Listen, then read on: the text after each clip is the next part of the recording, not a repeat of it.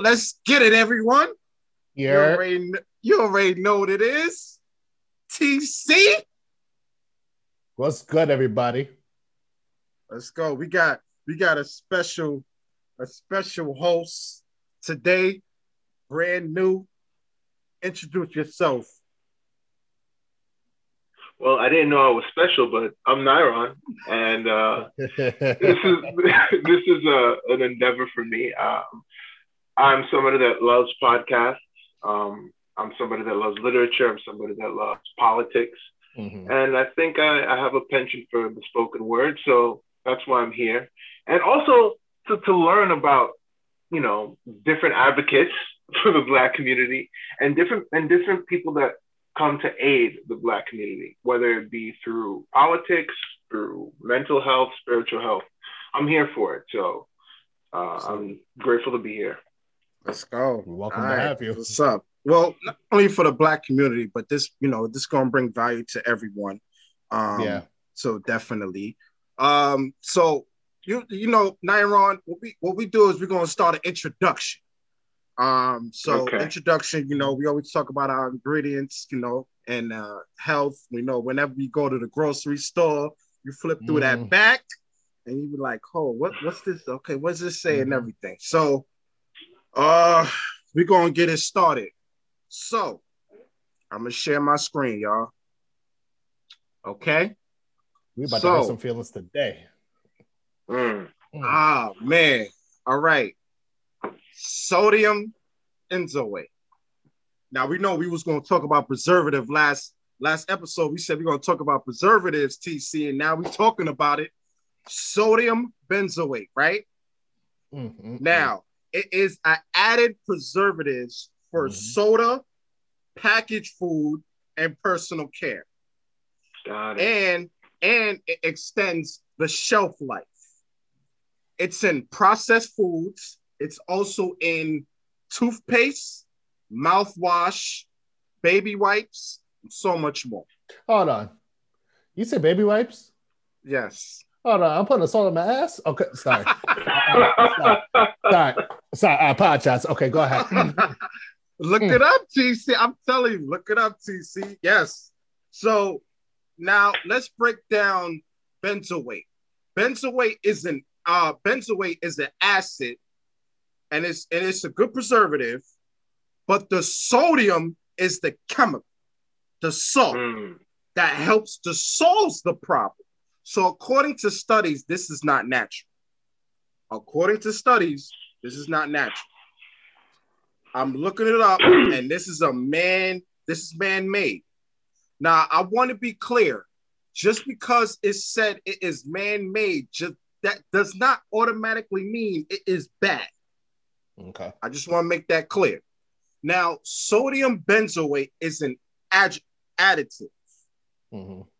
Sodium benzoate also inhibits the growth of harmful bacteria, mold, and other, you know, uh, and other things, and like, um, like foods, and it deters spoiling. So, sodium benzoate is used in medication also, the over you know the over the counter medicine and the prescription ones. Okay. So it's in tablets that helps break down, you know, when you swallow them. And sodium benzoate, uh, it treats blood to uh, evaded blood vessels of uh, ammonia, ammonia. Okay. So sodium benzoate has health concerns. Uh, this is this is uh, you know when you're eating uh, that uh, back you know okay. So of course you see it on you know the Pepsi. Um, it, it this is the health concern when you see that sodium benzoate. It promotes inflammation.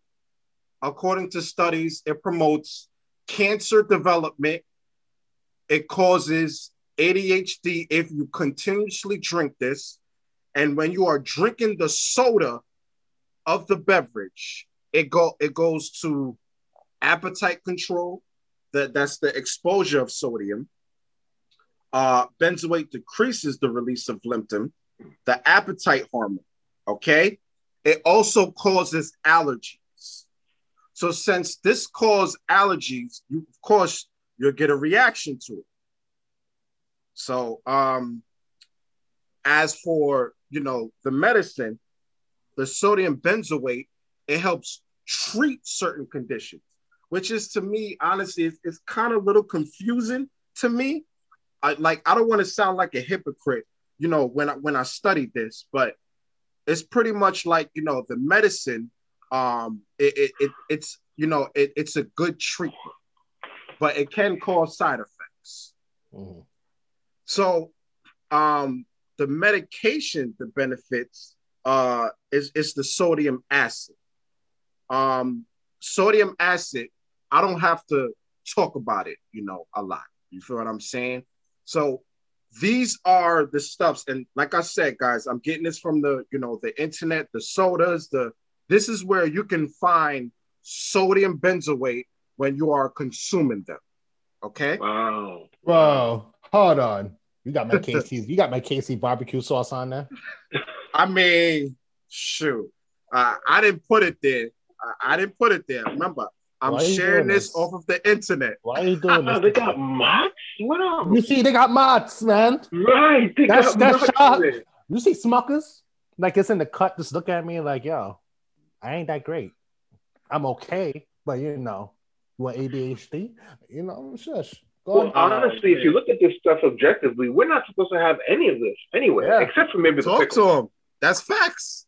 That's facts. Yeah. The lemon juice, though? Mm-hmm. Which one is lemon juice? I can't tell. The lemon. I'm kidding. I'm kidding. It's a joke. But yeah, um, that's pretty much it. Anything uh-oh. Before we get to the sodium phosphate? Mm-hmm. Mm, nope. All right. Mm. So let's get to sodium phosphate, which is, you know, if you see that poly- polyphosphate also, that's the same thing as sodium phosphate. So sodium, we all know what it is. So it's just a different is, term. Okay. Yes.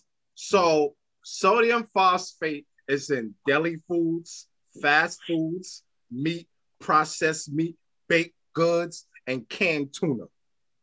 Sodium phosphate, um, it thickens the food. It, it, it cures the meat, the, the meat products, and it keeps the bacon and the deli meat moist. So mm. it helps it helps dough rise, but keeps water and oil mixed.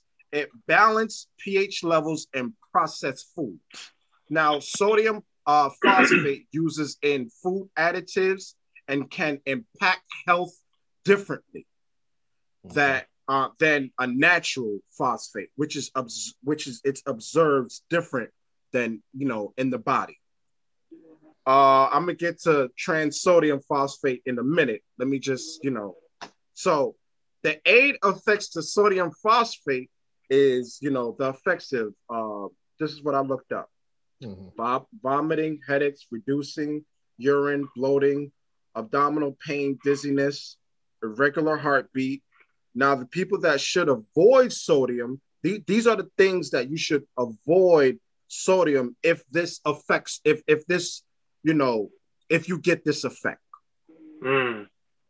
So now um, it does also slow your bowels, heart failure, and also allergic reactions. You feel what I'm so so, so my so my question is, people who's like diabetic or have like Crohn's disease, for example, they gotta be careful of these products basically. I I, I agree. People like that definitely should be, I agree. Definitely, those diabetics should, you know, be careful. What, what's killing me is that all these cereals we've grown up with and have eaten on a daily basis. Not wrong. We're about to get to trans sodium phosphate. Um, we're about to get to trans. I'm telling you. Now, anything for anything before uh, for sodium phosphate before we move to it. Another thing is it's in eggs, uh, fish, poultry, none, you're good, uh, cured meat, anything before we move on to trans sodium phosphate? Um, I got nothing. All right. Trisodium phosphate is the last one before we get to our guests. So if I ever see this in food ingredients, now Nairon, you could talk, you could talk, you could talk, you could you could talk your ear. Okay. So well, I'm now sorry, you, I jumped the gun. Nah, you all good. You all good. But I'm gonna tell you this, right? I've ate some of this when I was young. That's a fact. Mm-hmm. Mm-hmm. Cheerios, Fruit Loops, Cinnamon Toast Crunch, yo. Honeycomb. Mm. Yo. Mm. The Cocoa Puffs, yo. The Trisodium phosphate, yo. I'm going to tell you, it's supposed to be a cleaning product. Really? Look it up. I'm telling you. Wow. Yeah, you serious? Trisodium phosphate is supposed to be a cleaning product. Look it up. You could look so it up right now. You're telling me. You could look it up right so now. I just got one thing to say. You're telling me I'll be eating my fabuloso all this time. Okay. Wow. Copy. Wow. You know, upon reflection, I just think it's nuts that we give children these foods as breakfast and then add sugar on top of it. Facts. Oh yeah, Facts. That's so true. That's it's, so true. It's it's chemical. It's it's the chemical in it. Feel what I'm saying? It's the it's the mm-hmm. chemical. It's mm-hmm. the, you know, trisodium phosphate is another food adjectives, you know, found in processed food, cereal, cheese, you know, such as uh, you know, it's the transfo the trisodium phosphate causes harm to your health. I'm talking allergies and health problems. So The, it contains sodium and inorganic phosphate, so which is found in high processed foods. Um, so the ingredients that are used to decrease is the acidic and improves the texture of food, like baked goods and added meat, seafood, and so much more. My my question is, is like, if trisodium phosphate is supposed to be like a cleaning product or something like that, then why did you put it in cereal? That's just my question. You feel what I'm saying? Mm. So yeah, yeah, that's a because they're out to get us, man. They're out to get us. You said they.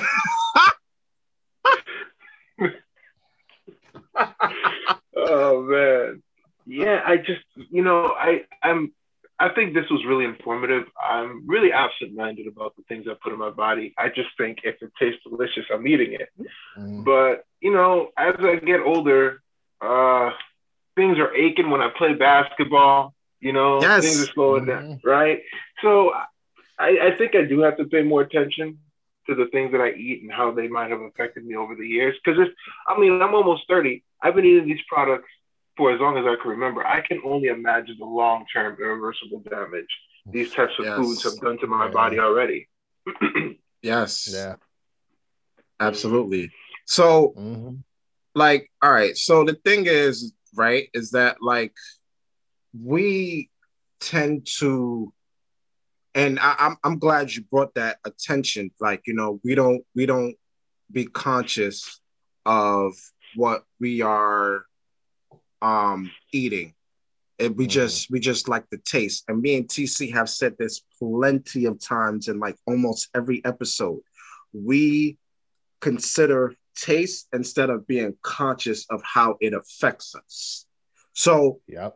everything of what I'm like, what I t- what we talk about is basic information that you can look up. Like, you know, just Google it in the search engine, and you can just see for yourself what is it. Yeah, right. You know, yeah, that's nuts, because I just had McDonald's like two hours ago and I feel awful. Hey, like, think about it this way: we eat food like we watch a T V show. Facts. There you go. Food, we eat food as it's entertainment. There you go. Yes. We, yeah, absolutely. We right. gotta kind of cut that out. We're not saying you can't treat yourself to some ice cream here and there. Facts. But don't make it your lifestyle just eating fast food and Cheerios and all that stuff all your life. Yes. Because that damage will come for you. Mm-hmm. Every, I, well, I feel like personally, everything is moderation. Mm-hmm. Mm-hmm. I think that's the key with eating. Because of course it's healthy to eat a celery and a, and a string bean twenty-four hours, but you would get tired of that. Yeah. Mm-hmm. Yeah. So yeah. It's just like, you just gotta have, you just gotta split it. Like today, I want some soul food. I want them carbs. I want the starches. I want some mac and cheese. Hell yeah. Right. Yes. Right? Yeah. You know, but is it always good to eat that all the time? No. So you just gotta split that apart. That's what I think. Yeah. Yeah. Absolutely. Well, I, I what I would say is it's what's what's daunting for me is that I could never get tired of eating McDonald's or K F C or Taco Bell. There you go. But See? I could get tired of I could get tired of eating the broccolis and the oatmeals and the fruits and vegetables every day. And it's just no, it's just more evidence that they're out to get us. I think that should be the new name of the podcast. You know why? They're out to get us. Because your body is so used to it. Facts. Mm. It's like Facts. a lifestyle for your body. So when you don't have that McDouble, you'll be like, damn, hold on, McDouble Tuesdays ain't happening. What's happening? What's going on? That's a fact. That's a you fact. Know? Like for That's... me, like I, I try my best to cut out fast food. I still eat it here and there. My main thing for my dogs is some McNuggets. Oh my goodness, man! Yeah, man. Those shots I be laying down night. I'm just like, shit. It's three o'clock in the morning. I can't just give me a four piece real quick. Mm. Yeah, right, and it happened right. many times. Oof. Talk about it. But it's all about how you just you gotta just balance yourself. And if you want to start eating better, I always tell people, don't go cold turkey. Go slowly. Yeah. As time goes by, it's going to increase. You're going to eat better and better and better. And yeah. Yeah. I mean, I, I've, I've tried to limit myself to having just one meal. That's all right. I, I've tried to have one fast food day. You try to, I, I can't go cold turkey. I try, Sunday is supposed to be my fast food day. But even when I had my fast food today, it was, I had a large fry, um, a fish fillet with, Um, a double quarter pounder with cheese. Large. I wanted everything large. You see what I'm saying? I know my heart is kicking my ass right now. You know, I know my heart hates me. A cholesterol. Yeah. Right. Yeah. It's it, yeah. It's it's just all about breaking down. You know, of what what you crave. Like you know, like let's say Monday through Friday. Like you know what I do. Monday through Friday. You know, eat healthy, and then Saturday and Sunday I go all out. You feel, feel what I'm saying? So, yeah, it's, it's all mm-hmm. about that balance of what you yeah. want to do. So, yeah. Like, today mm-hmm. might be, it might be pizza day for me. Yeah. That's my, that's my guilty pleasure. But I know Absolutely. I can't always keep eating that twenty-four hours. So, you just yes. give yourself a day. Like, Absolutely. You, you got to live. Like, mm-hmm. today cautious. was that day. Today was that day. And uh, McDonald's, man. Man, you could go to a Shake Shack somewhere. I'm loving it. I can get whatever I want at McDonald's. It's never anything bad. There's oh, you could never you a could, bad choice of McDonald's. You could go and steroid chicken sandwich from Popeyes, so they used to Cajun fry. Oh, that's all good. But it, oh, man. Come right? back, come back, come back. Come back, right. come back. Right. Mm. They got us, man. They got us on the hook.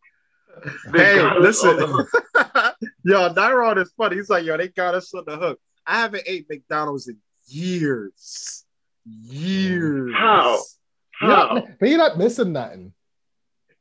Honestly. I disagree. You're missing. You're missing a lot. You're missing all the tasty uh, triphosphorus, sodium carbonates, whatever it was that you just. You know, like you know, like McDonald's That's, is. No, McDonald's, not for me. Not for me. I'm good. I'm good. McDonald's I'm is good. that kind of. Pl- If you stranded somewhere and you say, "Dad, I didn't eat now all day," McDonald's might be your last resort. But other than that, emergency. I, I, exactly. You know what Just you get. Emergency in. purposes. That's it. Just emergency purposes. Nah, I get I get McChicken real good. Like you know, you get yourself into. Mm. But the keep going back there, I can't do it personally. Yep, I can't. All right. The problem is, I can, and I have to slowly wean myself off of it. You know, I just go. I just go into the big fast food industries and just go take my money. Every you know what I mean? It comes down to discipline at the end of the day. Hey, yeah, mm-hmm. absolutely. Mm-hmm. All right. Anything else before we get to our guests uh, about advocacy? No. That's it for me. What about you, Nara? Uh, no, I, I'm I'm ready to do this podcast. Okay. All right. Let's so get we, it. We ready.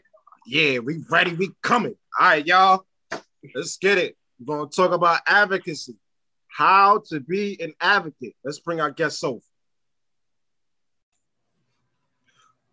What is up, everyone? Already know what it is.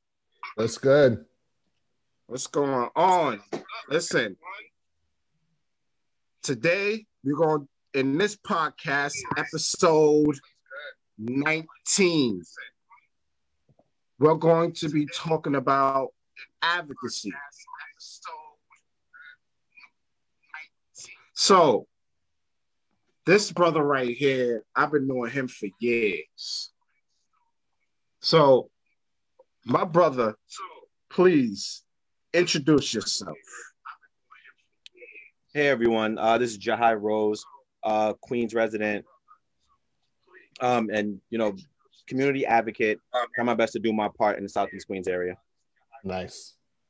Awesome. Jahi Rose, he is an advocate.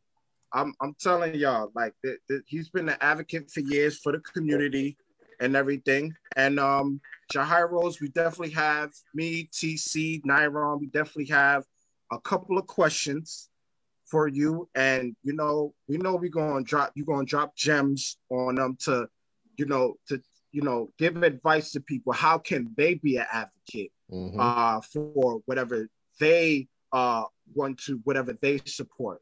Uh, so my first question to you is, Jahi Rose, is if someone wants to be an advocate for something that they believe in, and how can they take the actions and the and the education uh, to become an advocate? And you can talk about your experience uh, for, you know, your experience to, you know, advocating for the people in the community. Mm-hmm. Um, I would say my first um, experience with advocacy came from high school. Um, I went through three different high schools, right? My first high school was in, because uh, I didn't go to I didn't go to school in in um, Queens. Um, I went to school in Brooklyn. So my first high school was Flatbush. Second high school, East New York. Third okay. high school, Bushwick. Okay. So first two high schools really didn't have much drive to do anything else besides try to get out of high school, right? Mm-hmm. And, you know, when you don't have anything specific that you really want to get into, sometimes you get into trouble, right? Mm-hmm. So I got into more trouble in the first two schools that I was in, which ultimately led to me getting expelled and put into the third school. And the third wow. school, oh, wow. that third school was Bushwick Outreach, and Bushwick Outreach gave me drive. They told me that if I was going to get my education, I needed to use that education to benefit my community. And then they explained to me why. They compared the doctor, the attorney, the dentist that comes from the neighborhood, has some type of buying and investment in the neighborhood, and cares about the neighborhood, different from those that may not, that more see an economic, um, economic need to be in that neighborhood, opposed to a need to make that neighborhood better. So before leaving that school, I promised I would take my education and use it for something that would benefit my community. My first advocacy opportunity was when thirteen, no, thirty-two young people from the school that I went to after I graduated, thirty-two young people from that school actually were going to a funeral for a young man that got killed, and they ended up getting arrested on their way to the funeral, headed to the train station. They call themselves Bushwick thirty-two. That was the first time I ever had an opportunity to participate in a rally, in a protest. First time I met with individuals that were like-minded, that really said, you know what? The issue at the time was police accountability mm-hmm. and fighting against police brutality. So that was my first opportunity to say, you know what? I want to be involved in something. The call was made. Let me go out. Now, I'm not advocating for anything yet. I'm just getting involved in something because I believed in it. Then I went to York College, and in going to York College, this was around the time that Sean Bell was shot um, with the hail of fifty-two, was shot at with a fifty with a hail of fifty-two bullets. And then from that point, right. my energy became really fixated on being an advocate pertaining to police and community relations and police accountability. Mm-hmm. The individual that wants to be a part of that discussion, I would encourage them to be a part of the discussion. When you walk into that atmosphere, you have to be able to fight, find individuals that are like-minded, individuals that already have an understanding at stake and what's taking place. And sometimes you just need to sit back and observe what points they're making, what energy they have, how they're coordinating. Because in being an advocate, one thing you're definitely going to need are friends. You need individuals that are like-minded, that are going to be able to say, you know what, we believe in this as well. It's easier for you to be able to attack an issue with a significant number of people than for you to try to attack it on your own. So the first piece of advice would be something that you think about, someone has likely thought about it already, find those individuals, communicate with them, organize with them. Okay. Now, I, I have a question. Okay. Um, what is your definition of advocacy? Good one. So my direct definition of advocacy is when you want to enhance something that you believe is not up to a level of um, the level where it needs to be. When you're willing to put your energy behind it, your research behind it, and fight for policies and legislation that's going to be able to then bring it up to the space where it needs to be. Um, there's also a concept of advocacy for social change, which means you're really just changing the mindsets of individuals in a very specific group. But when you put your energy, your time behind that effort to be able to make that change, that makes an individual an advocate. As long as they're outspoken about it, as long as there's action behind it, then that would make you an advocate. Now, somebody that is an advocate for the urban community, is there any unique challenges advocates for other causes wouldn't normally see? So now, hold on, hold on, Nyron, Nyron, yeah. before uh, you get you get hype, Nyron get hype right now. But that broke Nyron. up right there. Yeah, it broke up a Yo, little bit. Yeah. Hold on, Nyron, you about to get hype real quick. All right, let, let's give T C a chance. We're, we're just gonna go in circles. We we all gonna get a chance. Yeah, yeah, yeah. Yeah, the connection ahead, the connection is kind of fuzzy just now. Yeah, yes, yeah, yeah, so yeah. Part of the question started to break up. Yeah, because now I finish. Okay. You finish what you were saying. Before okay. I, yeah. yeah. My question was: are there some unique challenges as a Black advocate for the urban community that you might face that you don't think other constituents that are advocates wouldn't? Yes. Um, well, let me say this differently. Yes and no. So the yes is there are very few other communities outside from the Black community that really put any energy behind advocating for, but I believe that some of the same problems arise in some of the same areas, right? It's that people get consistently comfortable with whatever the status quo currently is, right? And I find that in Black communities, um, the communities that I've specifically worked with, sometimes that energy behind, you know what, if it's not completely broke, then we don't have to be the ones to fix it. It's sometimes some of the things that you, the problems that you run into. So it's like, we want to make some change, like we want change to be made, but it's not always, it's not always that individual, that individual that you ask, you're asking to help you to make that change doesn't always feel a part of the solution. And I think you run into that for the most part in most communities, but um, I've run into that significantly in, in the communities that I've worked with. So an individual may say, you know, we need to make sure that uh, we have more Black-owned businesses, but doesn't want to support Black-owned businesses. You get what I'm saying? Mm-hmm. um, we need to make sure we have yeah. more young people that are participating in, in programs, but no one wants to, very few people want to volunteer to be a part of a program. That part becomes like pulling teeth. Like you kind of have to, you kind of have to uh, convince the community to help you benefit the community. And I think most people run into this. And I think the thing that makes it a little bit difficult, more, a little bit more difficult, not only with um, communities that are, you know, um, African-American, or um, Black for the most part, but communities that don't have the money, right? When you have an economic issue where individuals have a priority of, I'm gonna go to work, keep my head low, and make this money, take care of my family, you have, you may, you may likely to run into more people that's gonna say, you know what, that becomes a priority. And if that thing that you're talking about doesn't impact my money, then why is it worth my extra effort? You know what I'm saying? Because it's so mm. hard to maintain the current shift that they have. Um, some individuals, when it comes to changing some of these things, may feel like the job that they have may be impacted by it. So like if I work in a job that's publicly facing and I'm out there protesting and riding with the people, that might impact my my, my ability to be able to maintain that job. You know what I'm saying? So we have All right. a tendency to find all of these connections to why maybe publicly being out there and helping might be um, might not necessarily be the greatest thing for us.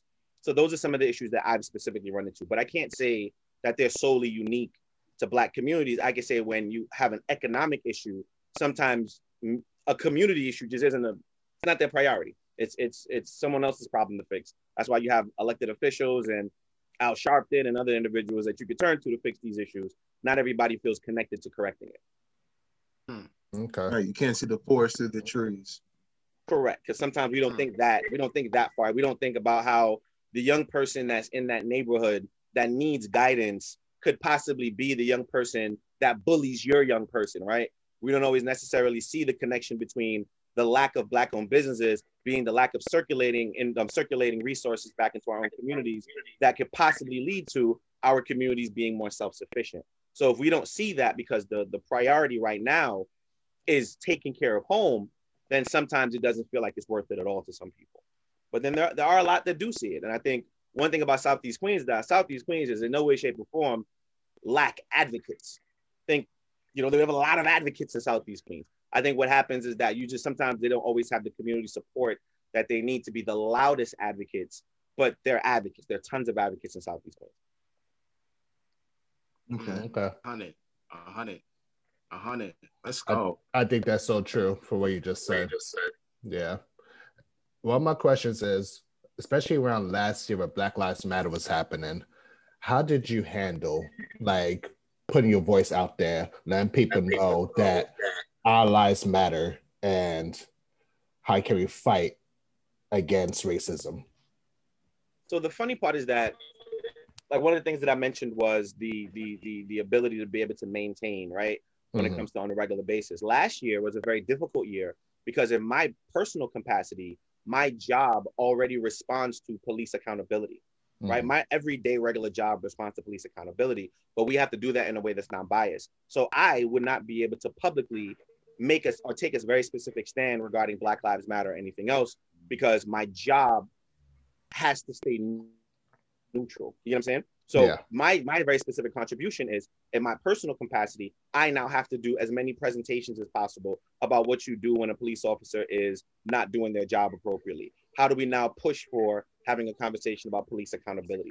That's the only way that I personally would be able to maintain the current job that I have and be able to still, you know, with my level of energy, be able to say, you know what, it's time for something different. It's time for some mm-hmm. level of change.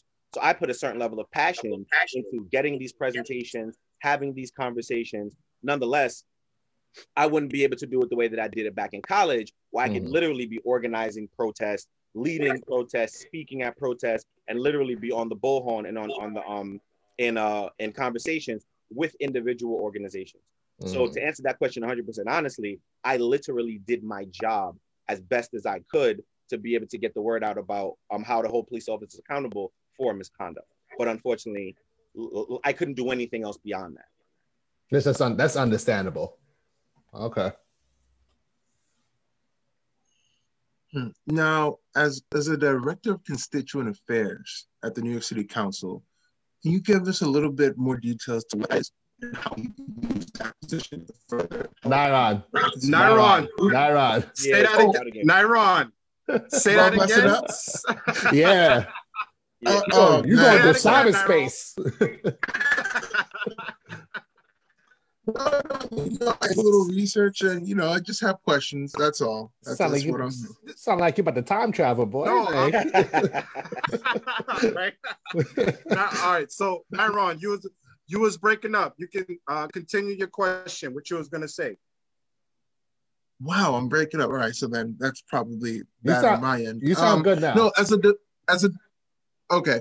As a director of constituent affairs, how do you use that position to further help with advocacy, especially in the urban community? Okay, so and so that was the capacity that I was in in my previous job.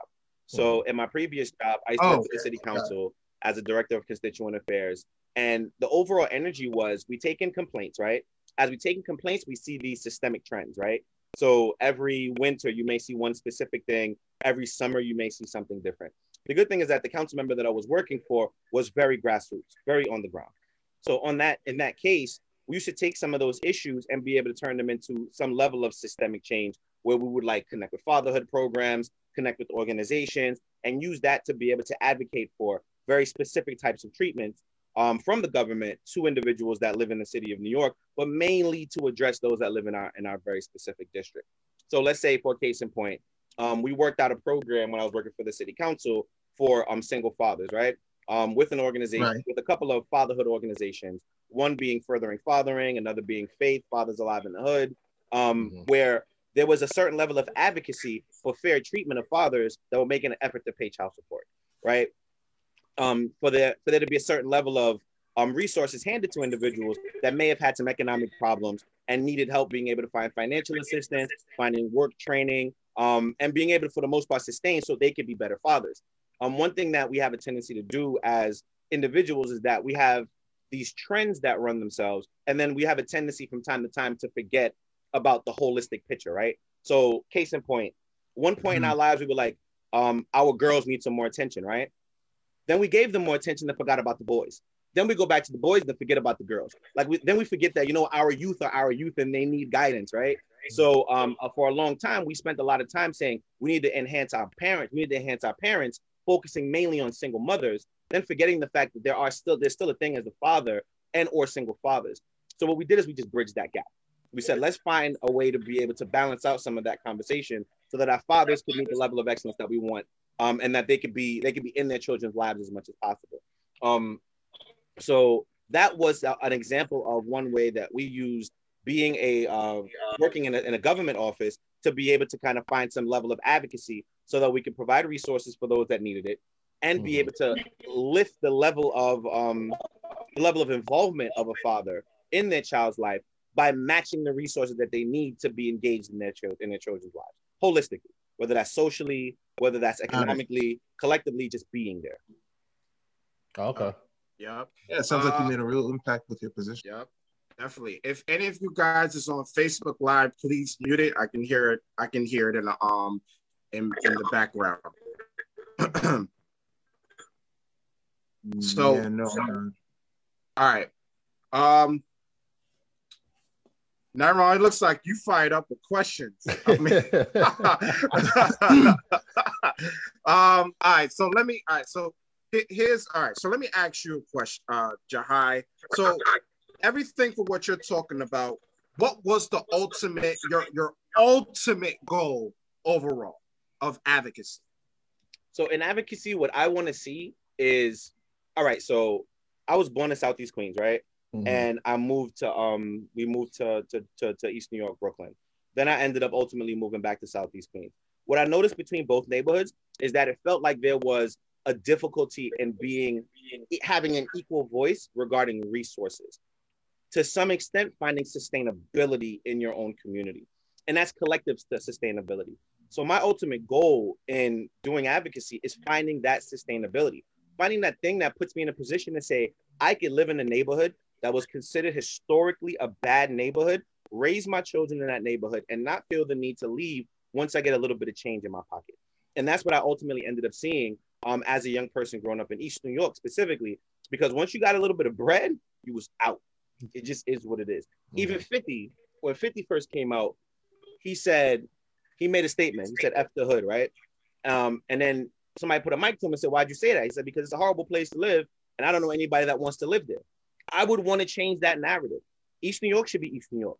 South Jamaica should be South Jamaica. Mm-hmm. Far Rockaway should be Far Rockaway. You should yep. be. You should feel comfortable in living there, raising your children there, and dying there if necessary, as long as you feel comfortable, as long as that neighborhood provides you with what you need. In advocacy, you want that neighborhood to, you want every neighborhood to be able to provide that individual what they need in order to grow and have a family. The problem with a lot of neighborhoods that we have now is that something's missing. Right? The neighborhood may be violent, the neighborhood may be lacking economic opportunity, there may not be educational opportunities. My advocacy, I hope that to I hope to find this um this thing or this groundswell that will allow people to say, you know what, we can build that. We can fight for that. Why? Because this is our home. This is the space that I've kissed my first girl at. This is the space where I've made my connections to, the place where I shot my first hoop. You know what I'm saying? Those individual connections, you don't want to lose that because you're scared. And you don't want to lose that because you've lost so much. You know what I'm saying? So, in that being the case, my advocate, my my advocacy, the ultimate goal is to find sustainability. I think mm-hmm. the difference between me and some other advocates might be who I want to bring about that sustainability. Some people may want governmental assistance. I, I'm more a fan of people power. Um, and that being the case, I my my um my uh, direct ask of members of the public is to be a part of that change very directly and very intimately. Okay. Mm. Mm-hmm. Okay. So talk, talk, hold on. Before, before Nairon, your question, can you talk more about what you said? You're more of a people of power. Can, can you talk more about that, please? And how and how can people benefit, like, that's watching this right now for our listeners? Like, what can they do? So people power pretty much just means that you want the general public to be the solution, right? So um, people, some, some people may have noticed that I did this event and didn't really understand why, right? So two thousand eighteen, I did an event called uh, Laser Tag in the Park, right? Um, and my my goal was to get fathers to have some type of activity that they could do with their children, right? Overall goal really is to have a fun activity inside of the park where young people and their parents could come in. So the initiative was, hey, let's go to barbershops. Let's get some gen- let's get some guys involved. Let's get some fathers involved. Let's do this event. In fundraising for the event, I went to the hood. Like, I went to just general people that I knew, business owners, just average everyday individuals, some advocates. But my goal was get the get our men involved. When you look at the Southeast Queens power structure, our women are very, very, very, very, very, very, very vocal. They're very out there. They're very, they're doing exactly what they're supposed to do. Unfortunately, sometimes it's lacking our participation. So my energy was, let's see, let's show an event that has the face of these guys in it, doing something that pulls men into, into a space to be more present with their young people. So on the flyer, I had all of the men that um, donated money towards the event on the flyer itself. So these individuals were the, what I call the Omega Corp, Omega Laser Corp, right? Mm-hmm. Um, that, in my opinion, was showing people power. These individuals, without any help from any government institution, were able to pull together the money to have this event for these young people. Um, the money was completely raised without me having to go to any elected officials or any um, organizations to be able to get it. That's what I mean by people power. I want individuals to feel so connected to it because that investment, I think Martin Luther King said it the best. Individuals, um, a people that do not feel connected to their society, to their society will ultimately destroy their society because there's no connection. There's no buy-in. I want the general public to have buy-in. So the difficulty with that is that when you have an individual, when you have to go off of donations of one hundred dollars here, ten dollars here, fifteen dollars here, I need two people to um to volunteer here, three people to volunteer here. That means that you need a thousand people to do something that possibly, given different resources, maybe only one hundred people would be necessary to do. And that's what makes this process that much more difficult because it requires more reaching out. It requires more effort. It requires more on the ground. It requires more relationships in order for you to be able to make that work. But I feel like that thousand people that had that buy-in are now going to feel connected to making that situation the best that it can be, to making that area as best as it could be, because they're like, I took all this time to do this. I put in this money to do this, or I, I put in this effort to do this. Therefore, now it needs to be, it needs to be done right, and it needs to be sustainable. So that's what I mean by people power. I want people, more people, to feel connected to the solution, and I want them to own the responsibility to feel connected to the solution. And Come I, on, Jahi. I, I completely on. agree Come with what you're saying, because it's best to get the people from the community to make a difference, because when other people see that, they'll be like, okay, you know what? If that person could do it, I could contribute my own power to it also, instead of Absolutely. seeing like, let's say the city or the government try to do something. Because, you know, when we hear government try to help us, we're like, eh, are you sure? Like, what, what's your, what's your motive, you know? But seeing your neighbor,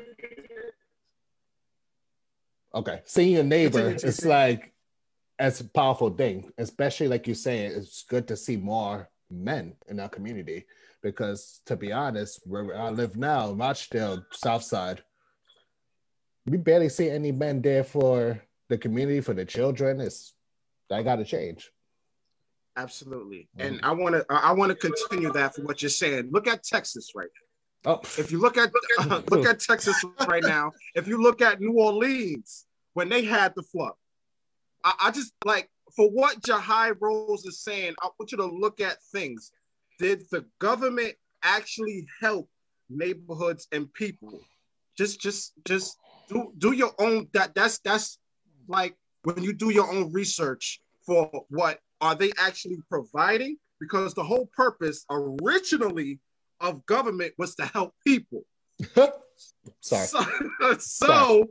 originally, so you have to really um, like ask to ask yourself, or not like not even ask yourself, but like these are things that comes with like when he's talking about people power. You understand what I'm saying? So yeah, let's touch on that. Um, so yeah, go ahead, Nairo. Well, before I say anything, is my, is my audio clear? Right, Nairo, Nairo, you're time traveling again. Control I'm your time powers. Again. I don't know what powers. to tell you. I don't know a, what to tell you. You're not an Avenger, okay? I wish, I wish I knew what to tell you. I'm so sorry about my mic. Um, no, my question.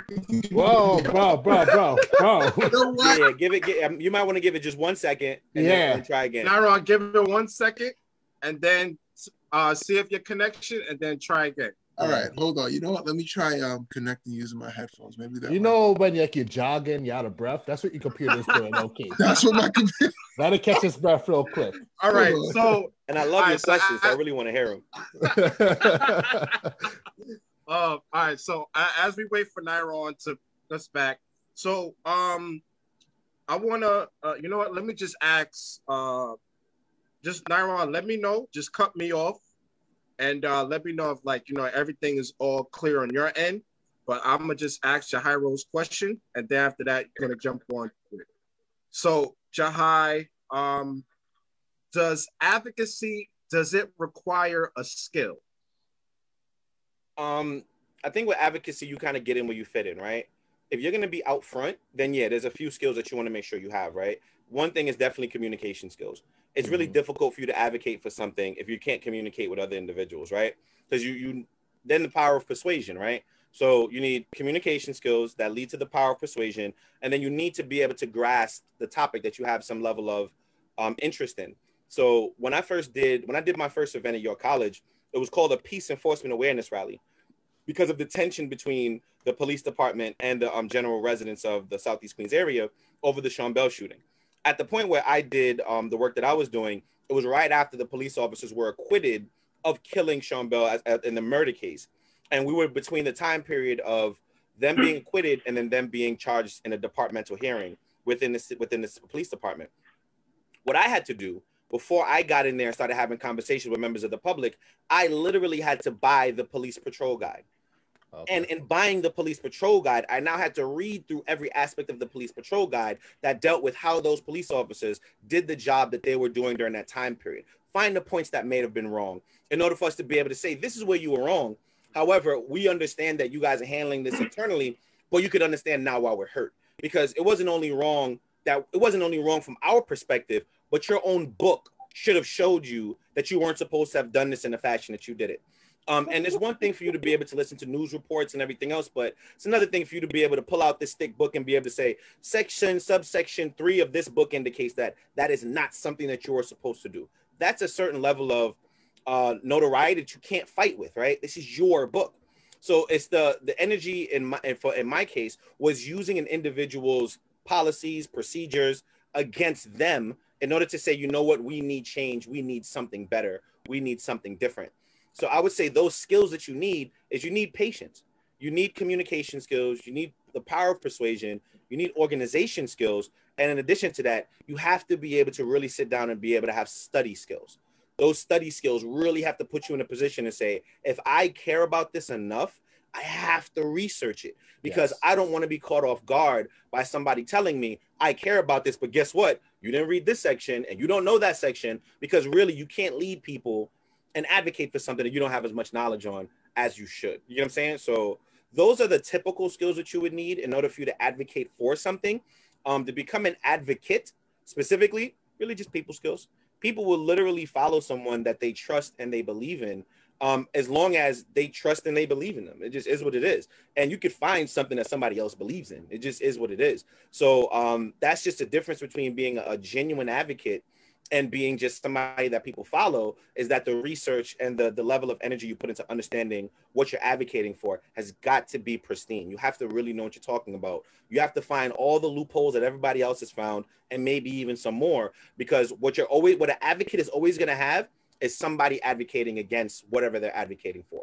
it's never going to be a perfect system, right? Somebody's going to be upset. So as you say, Black Lives Matter, you're going to find a what? An All Lives Matter. Then you're going to find a Blue Lives Matter. The advocate says, you know what? This is why Black lives, that's what, this is the reason why this statement needs to mean something to all three groups, to Black people, to those that believe that all lives matter, and to those that believe that blue lives matter. Mm-hmm. That's that's the energy and the that's the energy and the level of dedication and passion that that individual needs to have, in my opinion, to be an effective and a, and a genuine advocate.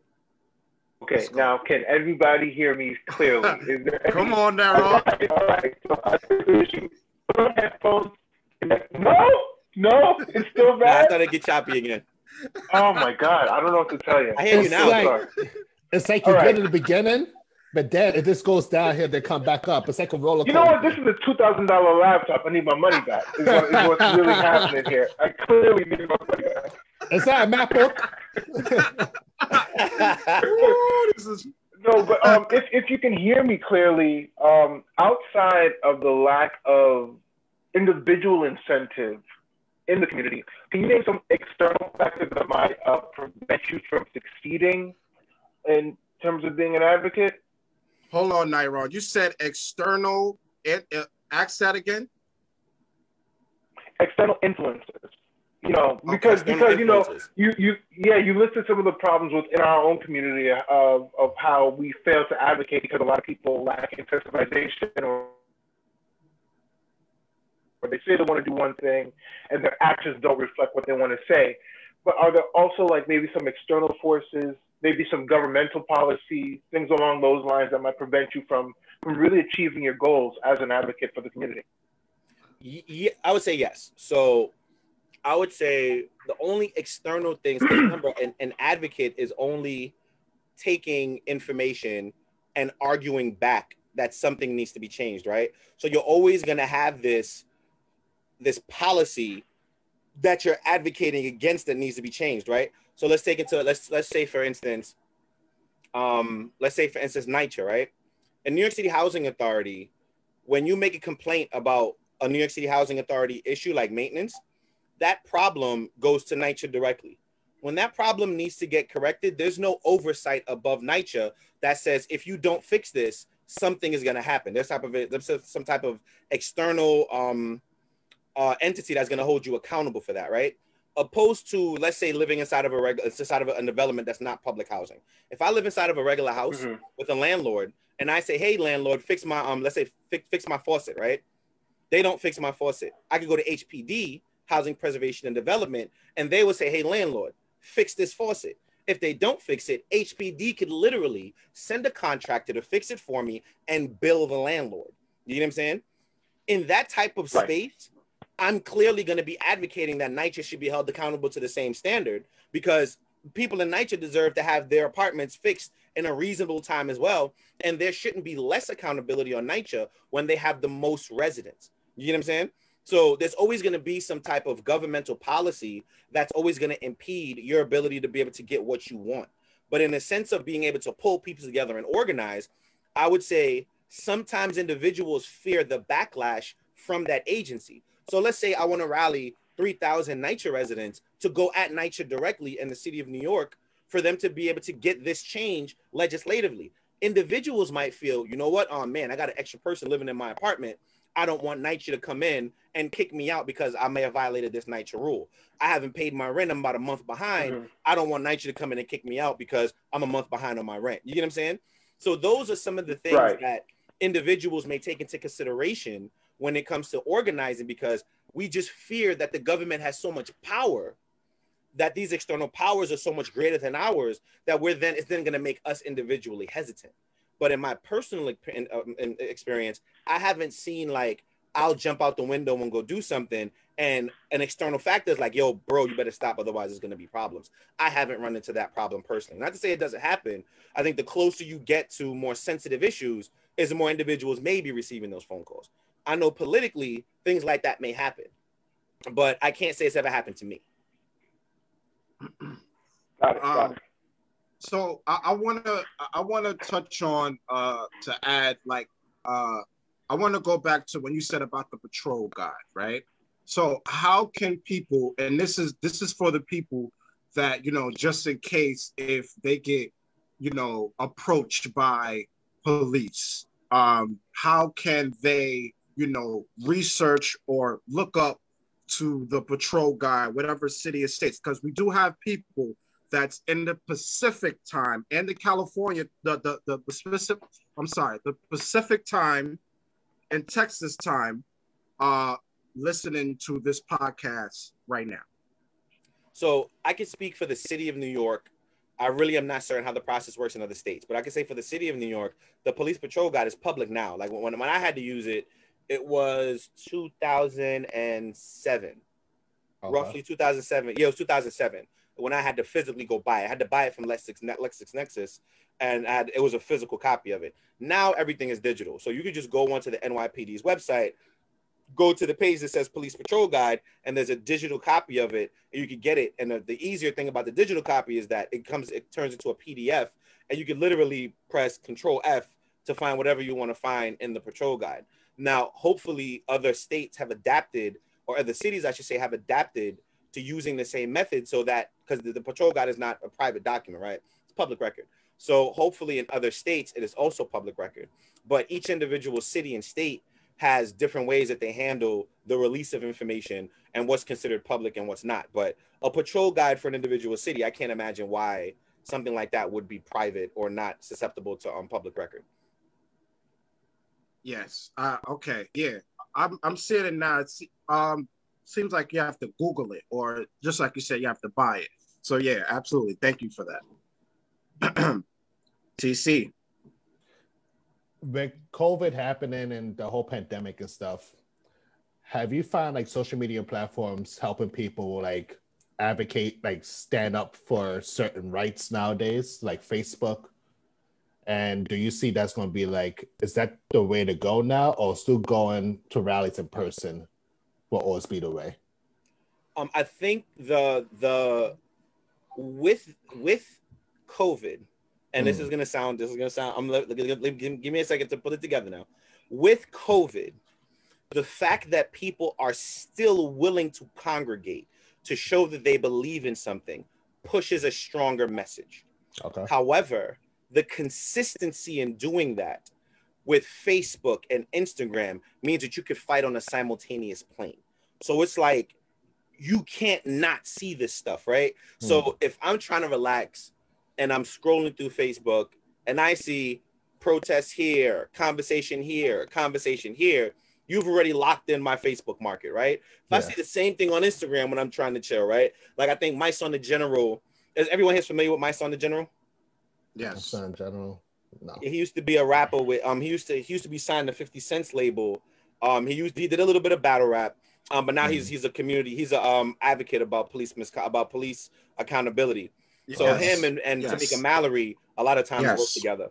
So he has a ton of discussions about like Facebook Live and Instagram Live. Um. And he has these discussions, right? So then you'll either see one of three things. When it comes to advocacy, you'll see a Facebook Live, Zoom type of hybrid, like what we're having now, where people have an opportunity to look in, right? You'll go on YouTube and somebody will be will have the same conversation, or they'll be having a discussion about the matter at hand. You go on Instagram and you'll see somebody talking about it or live streaming from a protest.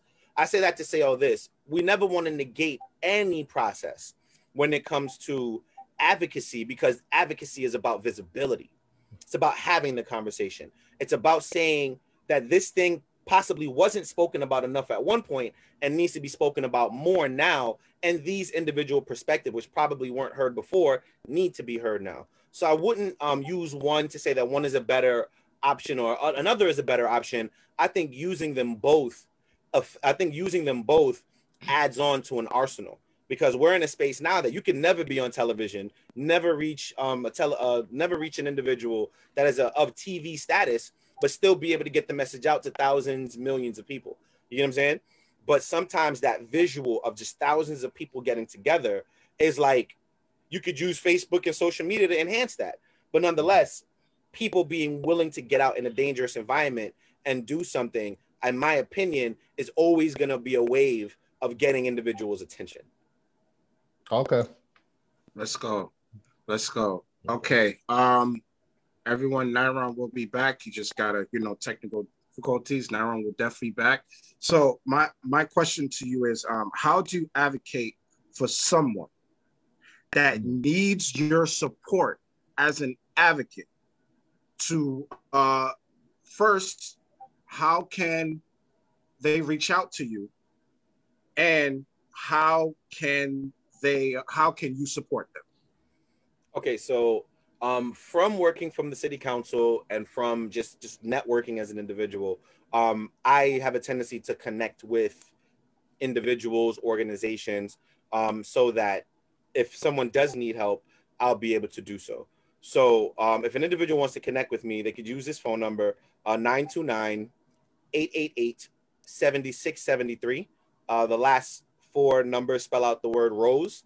So it's nine two nine, eight eight eight, ROSE. Um, if an individual wants to connect with me, I would say it's better to text than it is to call, um, because my days are so, are so uh, active sometimes that it's hard to be able to pick up the phone. But that's the best way to get in contact with me. Um, my email address is advocate, common spelling, at J A H I R O S E dot info. So only ways right now I can advocate are, are, are a bit sparse. So I do still have connections to city agencies. I still do have um, connections to organizations. I like to be that individual point person that could put you in the right direction. So if you do need something that I can't physically provide, then I'll be able to at least point you in the right direction. I will be honest. I'm not the tell-all, catch-all individual. Like I just, it, when, I, when I was with the city council, it was a lot easier for me to be able to pull individuals together because the power of the city council is a different power, right? Mm-hmm. But as an individual, as an individual, people still pick up my phone calls. So if an individual could think of something that they needed help with, they could feel free to give me a call, and I'll help any way that I can, or at least point you in the right direction. Yeah, hey, guys. Yep. Absolutely. One of my questions is, I know we're talking about like how to fix things from the ground up, from neighborhoods in our community. Do you think in schools, should we have programs for children to get into advocacy? Start learning like how, like basically building leadership, building that social, um, social intelligence, I should say, like to help them, you know, fight for something. I think that every school should at least have an elective mm-hmm. that allows young people that think that they they they that, that they want to go in that direction to at least be able to give a, a basic level of it, right? Mm-hmm. So I think a long time ago, they may have called that, like it might be a, an elective of a, of a civics class. So let's say today you learn about politics. After I learned about what the federal, after I learned the difference between the federal, state, and city, and then learned about, you know, the different branches of government, um, executive, legislative, and judicial, um, I didn't know anything else after that. So now when it came to participating in elections and other stuff, now when I start participating and getting individuals elected, the process of choosing an elected official, I don't know anything about petitioning. I don't know anything about what it means when you go to the ballot box. I don't know that a primary is where you vote on your party and a general election is where you um, is where you actually vote down party lines. I don't know any of that stuff. Mm. So I think there should be individual electives that if they're gonna teach you about the different levels of government, they should teach you how that's practically used. They're going to teach you about the fact that community boards exist in the community. They should teach you about how they're used and what role they play in the city of New York. And if they're going to teach you about accountability, there should be a notion of how, how does that accountability become practical?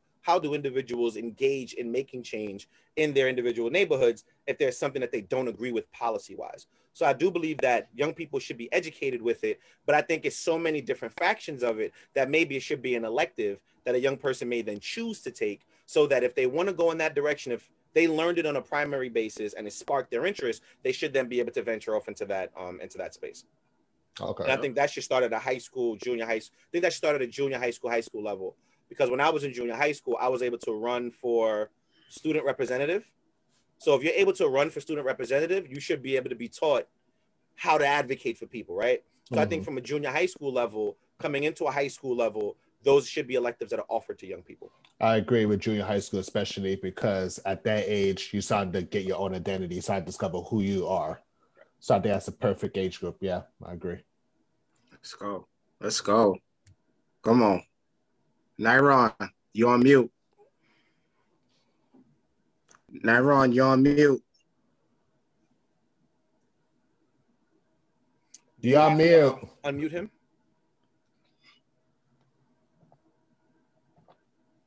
Oh, there we go. All right. Can you guys hear me now? Yes. Yes, yes. Oh, thank God. You know, that was terrible. I'm sorry, folks. Oh. I had to go on my own little adventure. I had to download Zoom, then I had to sign in, then I had to okay. play with the camera. You're, you're good, Nyron. Y'all good. All right. You're, you're... What's your question? No, um, as an advocate, you know, we say the term urban community, but, you know, urban is just another way of saying Black community. How does the quote unquote urban community deal with gentrification? Because I feel that it's a huge threat to advocacy for neighborhoods that are changing out of, and, and the change is coming out of our own, out of our own control. Got it. Um, so you have to find where the control is in gentrification, right? So I think when people think about gentrification, they think about people coming in, sweeping in and taking property, right? The, the thing about taking property is that you have to first own property for it to be taken away from you. So one of the spaces that you have some level of power is that your individual business owners and your individual private homeowners. Those individuals take a large stake in what could be reasonable when it comes to um, gentrification. So think about it like this, right? You have a local, let's say you have a local a juice bar, right? Let's say a juice bar, right? So you have a local juice mm-hmm. bar, um, and that juice bar is hemorrhaging money. They're not making enough money to sustain themselves, right? Right. When I think gentrification, I'm thinking vulnerability. So I'm thinking the first place that I'm going to start with buying out is going to be that juice bar. So one of the ways for you to be able to combat gentrification is to make your neighborhoods, um, your neighborhoods, um, businesses viable. You shop and you spend your money where you live, because if that individual is not willing to sell, individuals cannot take that property. You get what I'm saying? Like when people say, "Oh, I saw Starbucks pop up in my neighborhood," that Starbucks doesn't always, doesn't typically come from a vacant lot. They've bought out a property. And when they've brought out that property, that property said, you know what, for whatever money you offer me, it makes more sense than me staying, than, than me sticking around. So I'll take that money and I'm out of here. That mm-hmm. typically starts a domino effect. That domino effect goes to the building next door where they'll say, you know what, they bought me out for two million dollars. You ain't never gonna make a two million dollars here. You might as well get out of here when I get up out of here. You get what I'm saying? Though there are right. advocates that live in your community that would advocate for these individuals to sell out and leave. And I don't mean sell out in, in, a, in a derogatory sense. I literally mean sell their businesses and leave. You get what I'm saying? Mm-hmm. So that's one aspect that we may have some control over when it comes to fighting gentrification. Support your local businesses. Let them feel appreciated. Let them feel that there's nowhere else that they could possibly go to that's, that they're going to feel the love and get the economic growth that they can besides here, right? It's one thing. Two, your business, your um, your, your private owners. Um, you have areas, and I don't know how many people know this, but if I take up, let's say I, I live on a corner property, right? Everybody's property on my block is roughly, let's say, five hundred thousand dollars a piece. If I sell my property to an investor, and that investor now builds that property larger than what we're used to, that property now is more expensive than what we're used to, everything in that area, all the property in that area, the value of it increases. When that property increases, property taxes also increase. So now when my property taxes might have been, let's say seventeen, let's say twelve, let's say twelve, let's say two thousand dollars a year, my property taxes can now go up to twenty-five hundred dollars a year or even three thousand dollars a year, because now the overall value of that block has been increased by that one individual selling out to not another family, not somebody's going to keep the viable structure of that neighborhood, but to an investor whose literally overall goal is to just make money off of that property. That individual has an ability to say, you know what, I'm going to hold out for a little bit and wait to sell to another family because I want to maintain the, the, the, the integrity and the culture of this specific neighborhood as this type of neighborhood. You get what I'm saying? There's other things. So those are some of the things where if I was going to advocate um, for, for gentrification in the sense of how to stop gentrification in my neighborhood, that's where you find first. You find those spaces where you have some sense of control over first. Then from there, the other things are just fighting the things that don't make sense. So there's certain aspects of gentrification that you really just have no control over. So mm-hmm. when certain powers that be have the tendency to make your neighborhood less safe, or they make your neighborhood less desirable to those that currently live in it, unfortunately, mm-hmm. those are the things that you're going to have to fight against, because they will do those things without your permission. You know what I'm saying? So some people um, may not, what, what they call negative land use. So if you have negative land use in your area, let's say a waste transfer station, right? Waste transfer station, they bring garbage there, they compress the garbage, they um, and then they, they take it somewhere to be processed, right? Or sometimes it even gets processed right there.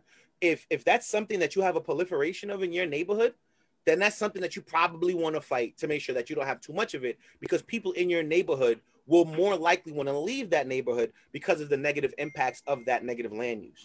You know what I'm saying? So I would say start with the things you have some control over. Then work your way to the things that you may not have control over. And that's what you need to specifically fight against.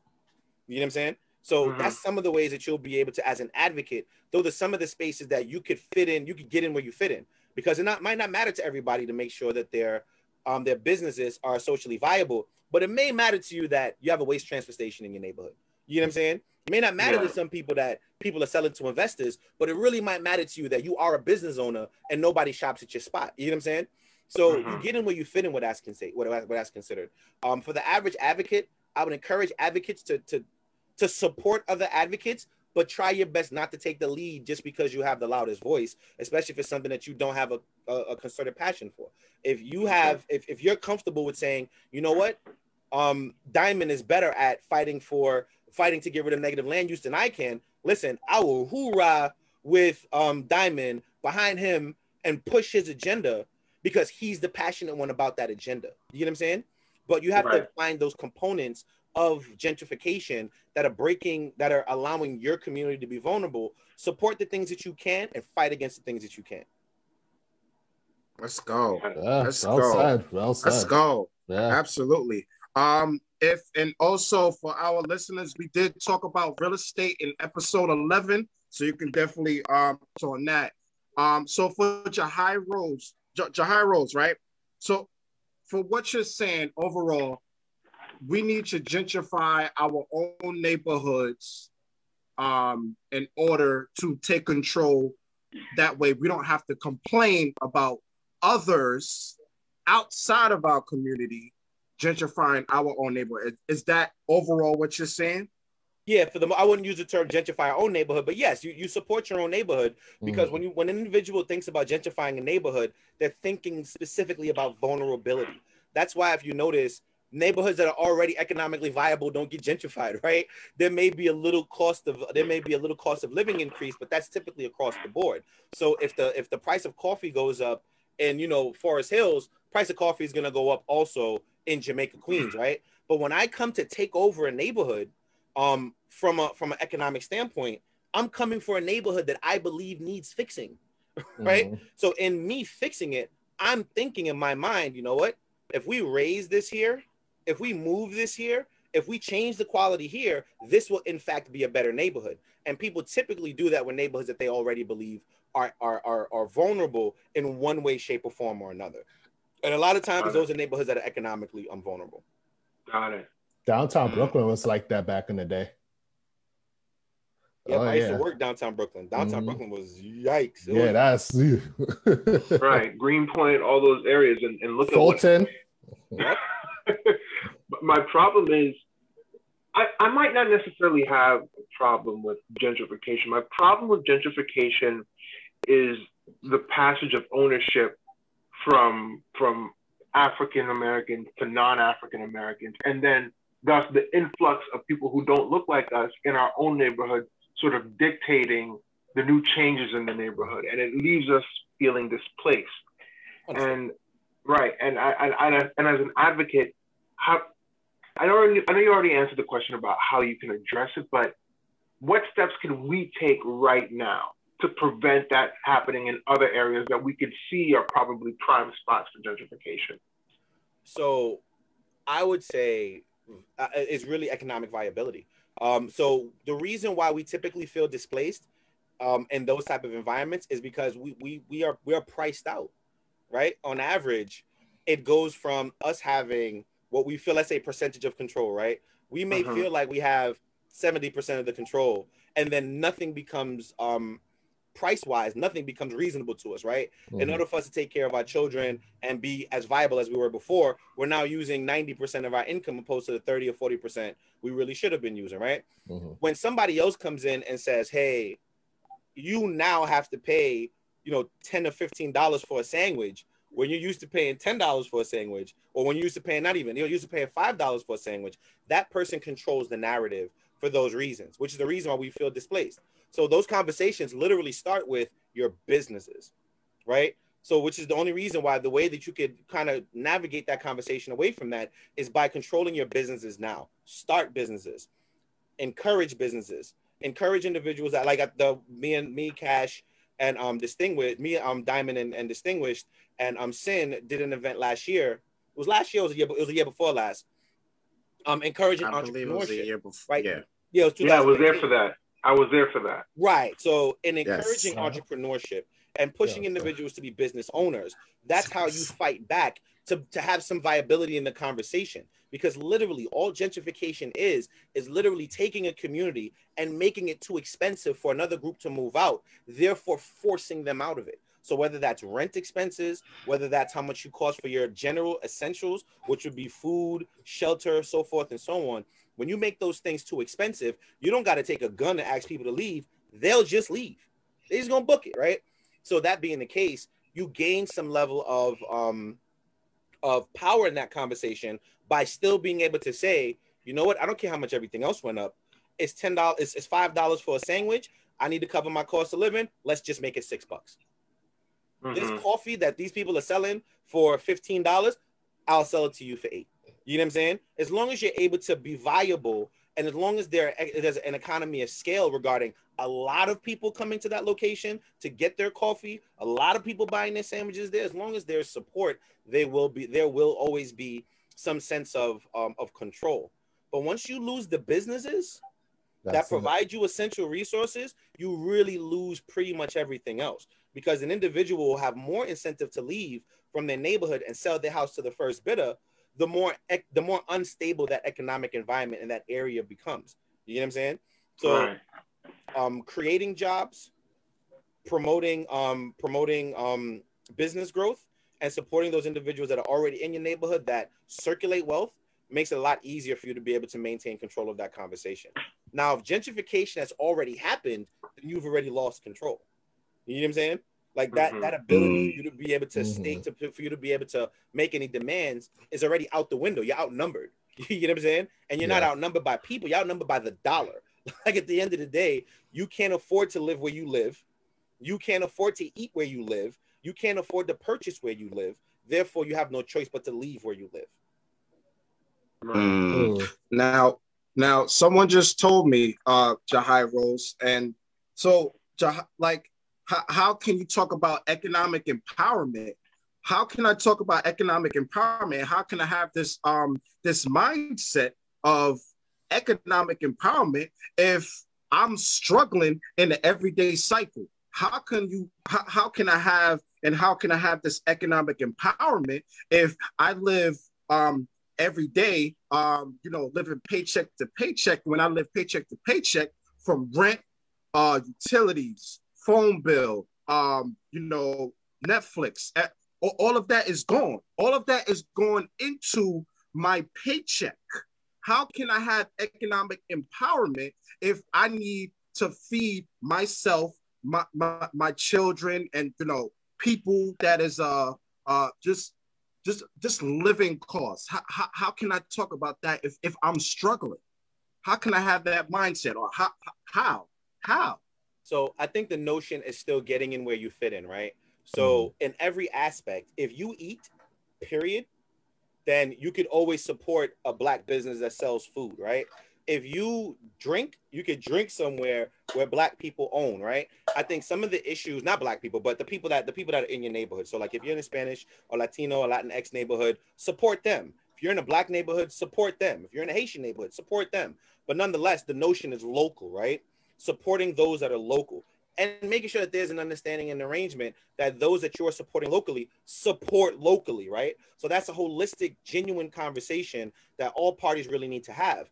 But I think when people hear think um, economic, like to find some sense of economics, it's if you think collectively, all you're doing is paying attention to where you're spending your money. You can still be as mindful of how you spend your money, but the notion is where and how that money cycles back into the community that you're trying to preserve and or save from being taken over by another set of individuals. You get what I'm saying? Right. So I'm not asking for every individual to become a business owner. You don't have to. What I'm saying is that um, Niron, that was your name, Niron? If, yes. if Niron says tomorrow, I want to start a business, I don't need you to, to, to even invest in that business. I need that if Niron is selling something that you want to purchase, instead of you going downtown to go buy it, you buy it with Niron. Because if Niron can't make money up the block from us, when they come and say, you know what, I'm going to buy out Niron's business, Niron might say, you know, I'm going to get the hell up out of here because I can't afford to stay here and I'm not getting the support that I need from this neighborhood, which is who I put this business here for. You know what I'm saying? Right. So it doesn't necessarily mean that you need to make a whole lot of money. You really don't. But the notion of economic um, empowerment for a collective is using your collective money to support locally. And mm-hmm. that's pretty much it. So if you want to fight some sense of, um, if you want to fight gentrification, the way to fight gentrification really is in the dollar. Um, there's also a, a group, right? They're doing, they're creating a, a, a credit union for the Southeast Queens area, right? That's another way for you to be able to fight gentrification because that credit union is now going to be something that's based in the Southeast Queens area. Um, and that Southeast Queens connection puts you in a position to be able to say, you know what, if I want to buy a home, I could put this here. I could get a loan from these individuals here. That money circulates here. You know what I'm saying? Mm. The overall goal is to make sure that your monetary circulation of money is in this immediate area. Because if it's not, and that money stays here for thirty seconds and flies out, somebody's going to fly in and say, you know what, I can make this money circulate better for this group of people, mm-hmm. period. Right. So I don't want anybody to take economic empowerment and think of it as you need to make more money. Just be mindful of where you spend it. Like, and mm-hmm. be comfortable with having conversations. I think what happens a lot of times is that we fear that in having conversations, we're dictating to individuals without some sense of authority, or we're having a conversation with someone that's not willing to talk. But you'd be surprised. Some of these business owners really want to know how they could be more invested in the general community. As I mentioned before, when I did my event, it was business owners, everyday individuals. It was um, the place that we had it was a local, um, the place that we had the meeting where we started, where, we, where, we, where, where I pitched the idea was a local um, real estate investor. So that yes. Black men, you get what I'm saying? So all those things being consistent, I think if we're concerned about making sure that we want to understand how our money is being spent and how it's being circulated, it's nothing for an individual to say, you know what, I'm going to hold a meeting, give out some flyers to some local business owners, and let those local business owners know we want to talk about economic viability here with you. I don't think there's any issue with fifteen, sixteen, thirty people getting together and saying, there's a business on this block that's closing down. How do we make sure that we can now fill that closed business with something that we want to see by somebody that we want to see? You know what I'm saying? It's just mm-hmm. a matter of getting together, talking to each other, and with the resources that you do have, actually using them for the sake of benefiting the collective. And if money is not your resource, then maybe you could be the one that walks up and down the block and gives the individual the pamphlet. If not, then you could be the one that creates the video that lets other people know that this is the conversation that's being had. You get what I'm saying? But get in where you fit in. Feeling like you're not a part of the solution is a part of the problem. So that being the case, get involved somehow. It doesn't always have to be money, mm-hmm. but get involved somehow. And that's typically where we fall short. And a lot of times when it comes to gentrification, some people see that vulnerability as if I attack little by little, they're not going to get together until we write about the takeover anyway. At that point, it's pretty much too late. If if if you don't duck until after you get hit, what'd you duck for? You get what I'm saying? So that being the case, it's about timing. So basically, like an easy way to start, like you said, just go support your local mom and pop shops, buy a coffee, low baked egg and cheese. Something simple like that goes a long way, basically. Yes, it does. Absolutely. Okay. Especially if that mom and pop shop. Um, I did an event out in Staten Island, and I I never I'd never seen this before, right? The the people in Staten Island pulled together. Uh, it was a it was a local mom and pop shop, and they pulled together an event where they literally had vendors out front, and they did a giveaway. Right, they did a community event literally right in front of their store on a regular main street, and I've never seen that before. Right, but for the average mom and pop shop, individuals may not see that happen in their communities. If you don't, it may also be coupled with, let's have a conversation about something like that maybe being possible. You know what I'm saying? Because it's one thing to just support locally, but you also have to have that conversation about how that business is going to support locally as well. Mm. So if they have resources that they need to purchase, hopefully you would prefer that they purchase those resources from another business locally. Reasonably, right? You want to make sure that if they have something that, let's say if there is an individual in a NYCHA development that creates styrofoam cups, right? If they create um, styrofoam cups, maybe they could purchase the styrofoam cups from this individual that lives in NYCHA, opposed to purchasing it somewhere else. Mm. But you need to be able to have that collective conversation, because that conversation can't just be, I'm spending my dollar here because you're here. It has to be, I'm spending my dollar here because that dollar is going to stay here longer. You know what I'm saying? So it's both mm-hmm. parts. So it's one and the other that has to be a part of that conversation in order for you to really fight back against what will be considered that vulnerable state that then leads to the opening up of gentrification. Okay. Mm. Mm. Mm. Now, okay. my, my follow-up question would then be, are there new tactics that we can think of, or are there new tactics that you're trying to employ to make sure things like that are actually realized? Because I feel like we, well, I mean, I know we've, we've had this conversation for centuries now, ever since the end of slavery, ever since the ending of slavery and the beginning of Reconstruction. Whatever we build, they tear down. Whatever we build, they tear down. And it turns into this vicious cycle, which leads us back to this conversation. So are there any new innovative ways to make sure that people can keep the dollar in the Black community as an advocate? I think that it's just a matter of encouraging growth, right? So one thing that I do is, if an individual comes to me and says, hey, I want to learn how to create this, I want to learn how to start this. Um, if that individual doesn't have the expertise to be able to do that, and I do, I help that individual to create this and help that individual to start that. So that, in my opinion, is educating ourselves with those loopholes that a lot of times are hidden from us. And they're, and they're, sometimes they're hidden in plain sight, right? Someone, the average person is not just going to walk up to you and say, hey, this is the way you start a business, especially if they're trying to start a business, right? This is the way that you do your taxes, especially if they're the ones that want to get paid for doing your taxes. But nonetheless, in that connecting people, I think one thing that we did before, that we didn't do before, that we now start doing in this era, is that now we're able to directly connect people to the resource that they need to get that thing started that they need to get started. So mm.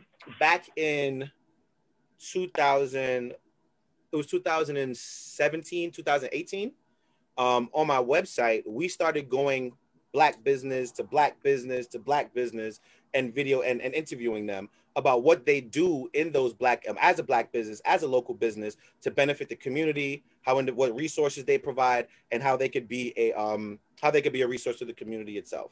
Um, I think that is an additional tactic that you could use to, one, foster that conversation about Black-owned business, right? Two, those individuals also gave the tips of the trade regarding how they started their businesses.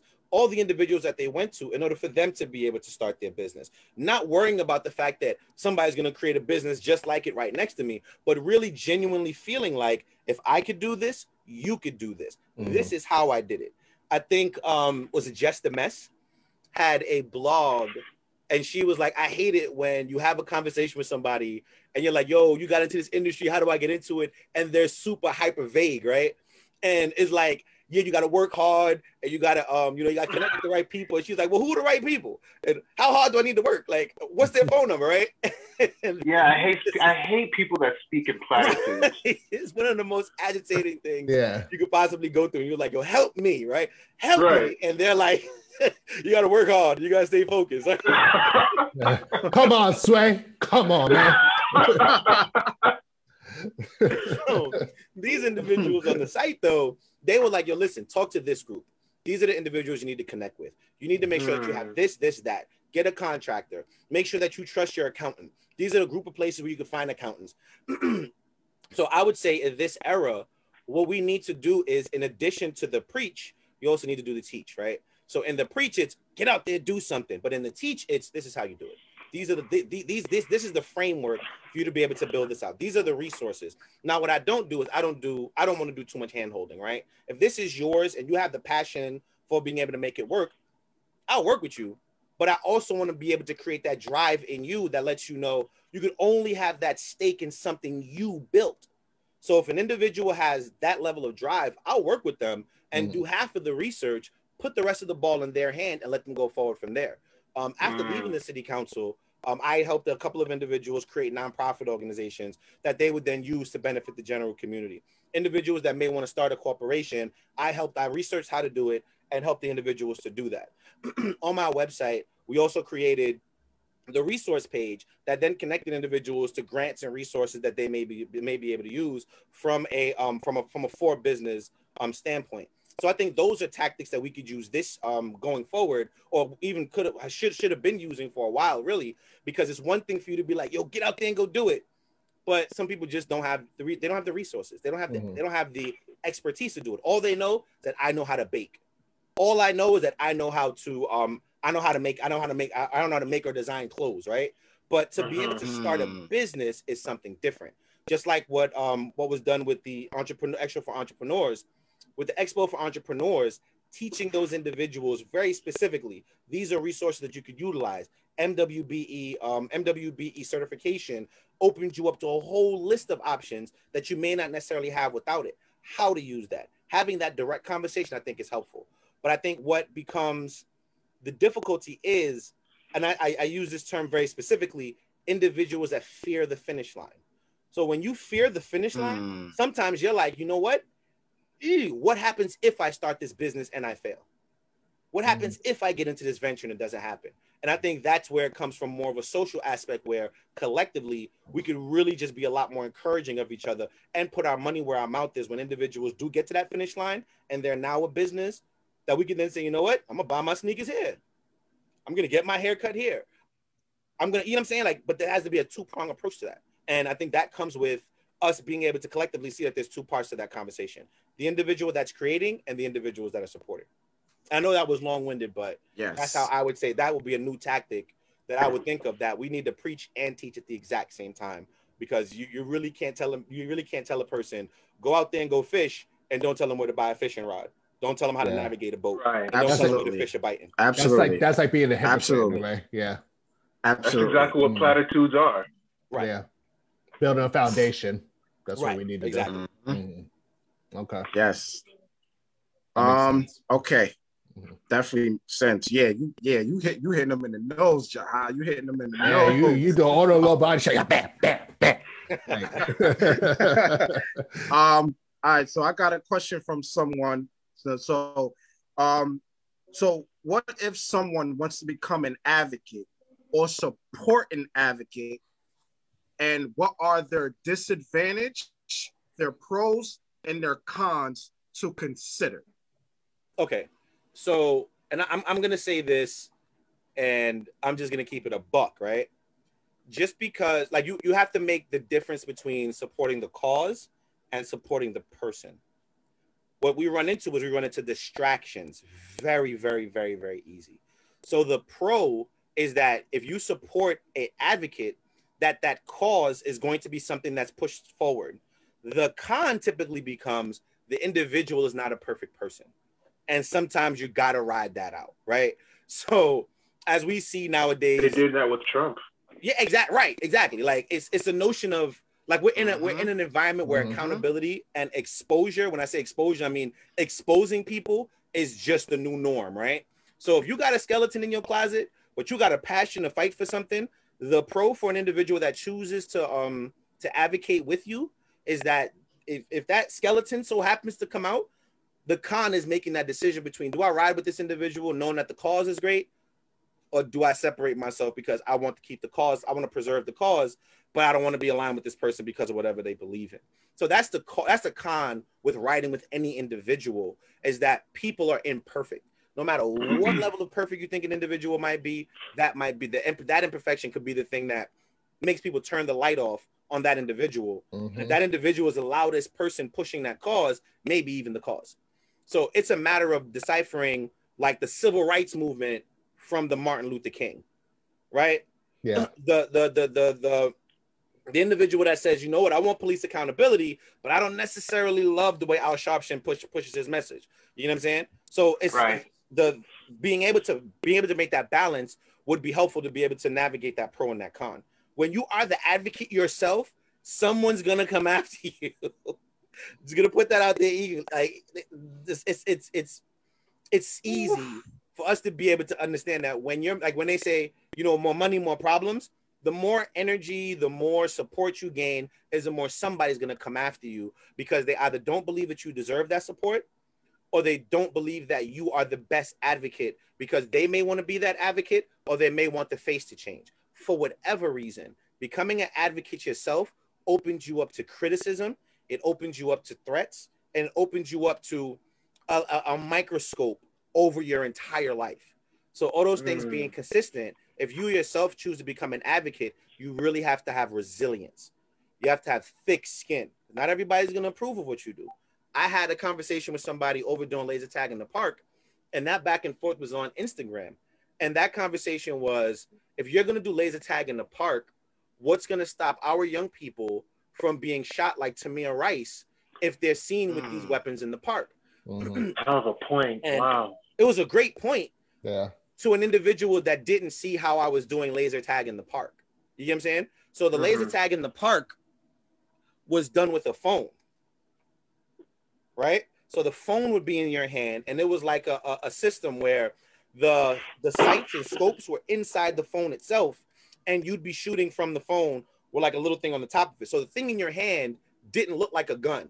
You held it with two hands, but you hold it like you would hold a phone, I like, like you're that. Taking a picture of someone. Mm-hmm. And the police department was a part of the event. So all those things being consistent, it was like, if you didn't see the flyer and you didn't see how the individuals on the flyer were using the thing on the flyer to do laser tag in the park, then of course you'd have had that criticism. I just think mm-hmm. that it was a space where nobody else criticized it as harshly as this individual did. Therefore, that had to be the thing that came up. You get what I'm saying? Mm-hmm. But I had a response for that by, in a sense, of making the comparisons between the two issues, by saying that there were certain specific um, things that came into that, things that we took into consideration. Jahi Rose doesn't want to take pictures and have videos of young people with guns in their hands in a, a predominantly black neighborhood. Absolutely not. Which is the reason why, instead of using the easy laser tag Um, the easy the easy laser tag equipment, which is a vest with a gun, we decided to use that equipment because I did not want to take pictures of young people inside of any park with a gun in their hand, period, whether mm. the cops was going to be there or not. You know what I'm saying? But yeah, nonetheless, that's a pretty smart move. You know yeah. what I'm saying? Like these these things need to be very calculated. That's a good image. All those things need to be taken into consideration because at the end of it, if you're going to promote this event again, you still want some level of a wholesome image to be shown mm-hmm. on the back end. You know what I'm saying? Even with me taking all of those things into consideration, somebody still came after me. You know what I'm saying? Um, so all those things are concerned. If if the pros and the cons is that the pro, you're doing something great for your community. Um, sometimes it could lead to creating a nonprofit organization, and that could become your sole source of income. And working and doing what you love is a definition of a career, right? So yeah. now your passion now now fuels your pocket, right? But they're going to come after you. Somebody's going to come after you. Somebody's not going to like what you're advocating for. Somebody's not going to like what you believe in. Some of your private life is going to seep into whatever believes, whatever your public life is, and somebody's going to come after you. Whether you weather that storm or not really depends on you and what is figured out about you. But um, it is difficult to be an advocate, especially when you're on a grander scale and more people start to pay attention to what you're doing, because then it's just more the likelihood that somebody's going to really, really try to slam you. Right. And sometimes if they can't get you, they'll get your relatives. So, so all right. So before T C and Nairon, when they when they asked their questions, right? Touch more on um, because I, I, I, you know, we, we gotta fully get this. So touch more on when you want to be an advocate, so to support a cause, how can you handle people that are coming after you? Now, if you can, you can put the, if you watch the movie, um, uh, Judah and the Black Messiah, how, you know, someone came after Fred Hampton and the Black Panther, um, and how can you handle criticism? So, touch, like a- asking these questions, what can they do to handle these things? As in, like, how can they have a thick skin too? So one is preparation. So mm. when in doing anything advocacy wise, you take all aspects of it into consideration. So what, an individual that comes to me and says, hey, I want to start this nonprofit organization, I'm going to chop it up because I'm going to attack it the same way anybody else might attack it. Right. So if you approach your own advocacy the exact same way, the thing that you're advocating for the exact same way, you should be able to prepare responses that appeared measured opposed to appearing emotional. And that's really a lot of times the difference between the two. One being prepared. So think about it like this. An individual says they want to create a nonprofit organization to serve a purpose. That purpose is a very unique purpose, but on a grander scale of things, it seems like a genuine, a general purpose, right? So let's say the thing that we mentioned about um, helping fathers to become better fathers, right? Um, an individual might say, but there's already services out there for that. Why would you advocate for that? We need to put more energy behind the mothers than we need to put behind the fathers because the mothers are more in their children's lives than the fathers are. Okay, if you approach the thing that you're advocating for, understanding that mindset, then you'd be able to approach the individual that attacks you that says you are wasting money on these dads. We need to focus more money on the mothers because statistically more mothers are in the home. You get what I'm saying? Because mm-hmm. you now know in advance the attack is coming. At some point, someone's going to say you're wasting our time. Someone's going to say you're wasting taxpayer money. Someone's going to say you're wasting volunteers' money. But as long as you approach it in, I knew that was going to come up. This is the reason why this is important. If they're using statistics, you should already have the statistics in your mind regarding what's going to be the backlash from you being able to do this. So I would say anticipation and preparation for that anticipation. One, finding the uniqueness in what you do or finding how you support the other, um, the other initiative that's already out there. So let's say for the sake of argument, I want to support ending gun violence, right? We already have organizations that end gun violence. What do I do un- uniquely that supports the end of gun violence that maybe other organizations aren't doing and supports those other organizations? As long as you come prepared for that, then you'll, one, realize that people are going to come at you. So hopefully that, that'll be where your thick skin lies. Two, you'll be prepared to be able to respond to that in a way that's measured and not, not emotional. But the overall goal is do not respond emotionally. Because once you start to get it, you, you never know where your emotions are going to take you, right? So if I start responding emotionally to someone's criticism of me, I then may say things that don't sound measured, that don't sound commonsensical, that may even sound insulting, that may completely negate the person that I'm perceiving myself to be to the public. Mm-hmm. So overall, responding measured, being prepared and anticipating what the level of scrutiny you're going to get for your organization would be helpful for you to be able to find that thick skin and for you to be able to respond in a way that makes sense. But always respond though. Well, I would say pick your battles. Some things are just not worth responding to. Um, and sometimes no response is a response. So for the most part, um, oh knowing God. when you need to just leave certain things alone, yeah, they're going to say that. Haters going to hate, let them talk. Um, but when it comes to something that's like really, really, really a viable criticism that you should respond to, you need to be able to discern what you need to respond to and once again, know how to respond to it. So just be prepared. Be definitely be prepared for it. Yo, Ooh. let's go. Woo, let's Ooh. go, Jahi Rose. Huh? All right, uh, T C and Nyron. That's some deep stuff there. And like what you're telling us, it sounds like just like the presidency. Like no matter what you do, you're always gonna have somebody coming after you. But it's just how you handle yourself. So one of my questions is, when you're trying to like advocate for like a cause and the community shut you down, how do you like retaliate back from that? If so, I think if the community isn't, so when you say the community fights back, right? Because there's a couple of ways for the community to either, so for them to respond negatively. So mm. you could have another group that's saying, nope, you got it wrong. You could literally mm-hmm. have um, people just not come to your call when you say, hey, we need to get out and do something about this. Or you could have literally individual groups calling on someone else to shut you down, right? Mm-hmm. So, um, so let's say you're funded by the state. You could literally have people making phone calls to a local elected official saying, hey, don't put money into this organization because this organization is not rocking. Um, if that's the level of uh, backlash you're getting, then you're probably advocating for the wrong community. Okay. You know what I'm saying? Like, even though this is a great initiative, that doesn't mean that the great initiatives work for every every neighborhood. What might be good in a Flatbush might not necessarily be good in a Far Rockaway. What's good in Harlem might necessarily be good in the South Bronx. You know what I'm saying? So what you're fighting for might not necessarily be what's for that community. And the advocate still has to be a representative of the community or issue that they are advocating for. So if you're receiving a certain level of backlash, then you may just need to recess, regroup, like like Niron did with his connection. He, he recessed it. He's good. You know what I'm saying?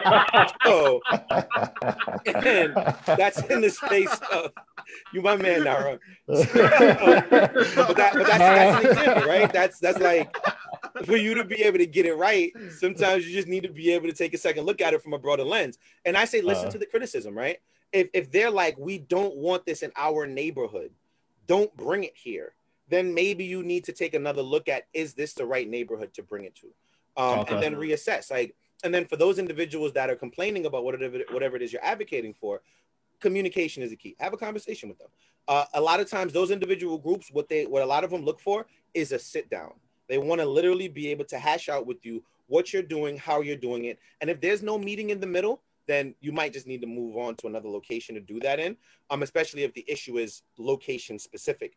Now, if we're talking about a holistic issue, then it's just a matter of having conversations with those groups and finding where you can meet out in the middle.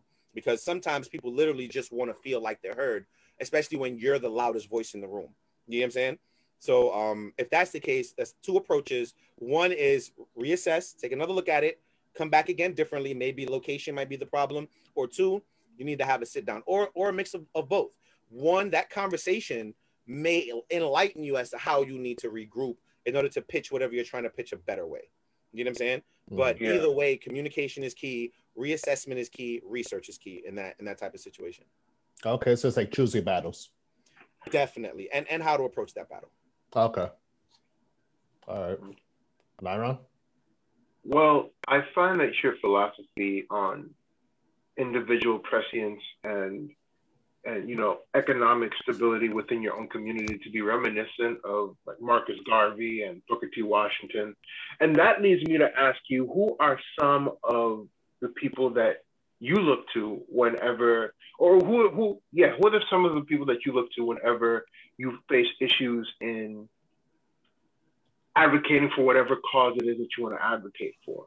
Who are some of the people that inspire you? Um, you mean people like like dead or alive, or dead you mean like alive. Only alive, like people I can actually have a conversation with? No, no, because you know actions speak louder than words, and you know dead people can speak louder than live people depending on what they did. Understood. So yeah. All right, so I would say, and this is, so I'm gonna say my, my advocacy changed over the years, right? So mm-hmm. when I first started to advocate regarding police accountability, it was the Fred Hamptons, it was the um the, the Bobby Huttons, it was mainly the Black Panther Party, or the Black Panther movement that was my framework regarding how do you advocate in neighborhoods that kind of need police in them, but also have an issue with police accountability and police brutality. So that holistic approach that the Panthers took and the approach that Martin Luther King and, and, the, and the approach that Malcolm X took, in my opinion, was like my it, right? Like I would always go to their documentaries. I would have conversations with groups that were like-minded. Um, I've organized with groups that were like-minded as well during that time period. So during that time period, I would say those were the groups that I looked to.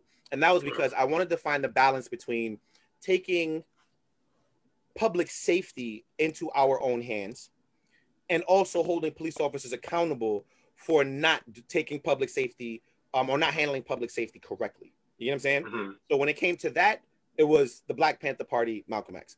Um, when it came to um, things that were a little bit more on a, on a grassroots level, it was literally like the United Neighbor Civic Association, the um, local community boards, the um, South Ozone Park Civic Associations. These organizations, when I started to organize on a more local basis, those organizations became the individuals that I leaned on in order to get some sense of, am I looking at this wrong? So think about it like this. I'm thinking that there's a negative land use issue happening in the neighborhood. I'm not the entire neighborhood. I need to now have a conversation, a holistic conversation with somebody else that's gonna that's gonna broaden my viewpoint. So just because I think it doesn't mean that it's right. What I want to mm-hmm. advocate is what I believe is right. So now I need to have a balanced conversation. So I may have a conversation with somebody that has an opposing view. I may have a conversation with somebody that has a neutral view. I now need somebody to challenge what I believe is right based off of a more grassroots local community standpoint. So those individual groups are groups that have conversations with a collective number of people for them to say, this is good, this is bad, this is not going to help our community, this is how this is going to harm our community. At that point, once I've made a decision, that's when I would try to try, try to put my energy towards full steam ahead. You know what I'm saying? Mm-hmm. So that yeah. being the case, some of these individuals that are iconic were more for my holistic, people need policing. However, police needs to be, police officers need to be appropriate. The way they do their job needs to be fair. But now when we get to advocating in an individual neighborhood, I can't do that in a vacuum. So now I have to reach out to these individuals from those, from those neighborhoods in order for me to say, if I think this is wrong, do you? And if I'm missing something, please fill me in. Because mm-hmm. advocacy can't be selfish. It can't just be because I hate something, I need to get on a bullhorn and fight against it. It needs to be that this is a benefit for the community in and of itself. So that being the case, it really varies regarding those individuals that I lean on in order to find information um, regarding things that I should be advocating for and things that sometimes I may just need to fall back from.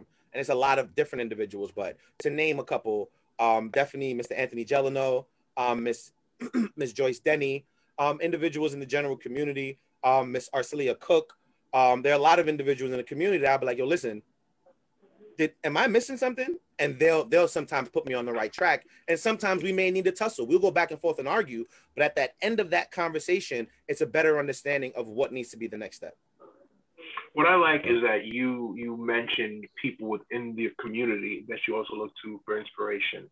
That shows that, you know, you, you just didn't go for the generic answer, which is great. It just shows that you're really into advocacy and, and how it can reach the people that you're trying to affect. Thank you. Mm-hmm. Yeah. I agree. Yeah.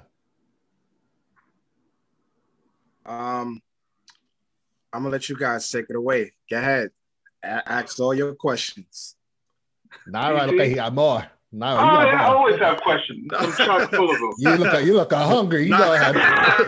Nah, listen, Jahi. Let me, Jahi. Let me tell you something. Soon as Nairon started, he was hungry. Yeah. He's hungry for questions. That's I why I, to do a podcast, man. Yeah, he's like, so let me get a number five, I, a number seven. so, so when he came over, he wanted to come here to ask you a million mm-hmm. questions. So that's why I'm like, take it away. Yeah, please do, yeah. please do. I, I, I think, I think, I think sometimes the energy in the room messes with the Wi-Fi, right? So Nairon's energy is too powerful for the room. Again, I feel you. That kinetic energy hit different, man. yeah, yeah. You know what? Facts. And I had to adjust. I had to adjust. So, so my question, so my question would be, where do you see yourself in ten years in terms of advocacy?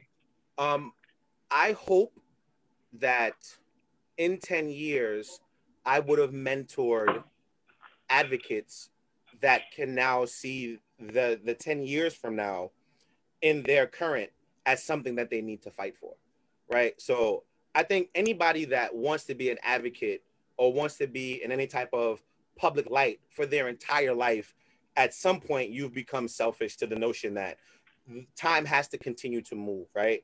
And my way of doing things, I should take a front page and then take a back page, right? So as young people now develop themselves into individuals that are now more socially conscious because socially conscious because nowadays anything that you want to fight for is going to be on, on social media. If somebody's like, I hate the fact that this is happening, that information is now easily brought to the light, way easier than it was before. So there's a lot of young people nowadays that are like, you know what? I want to fight for this how? I want to be able to say, you know what?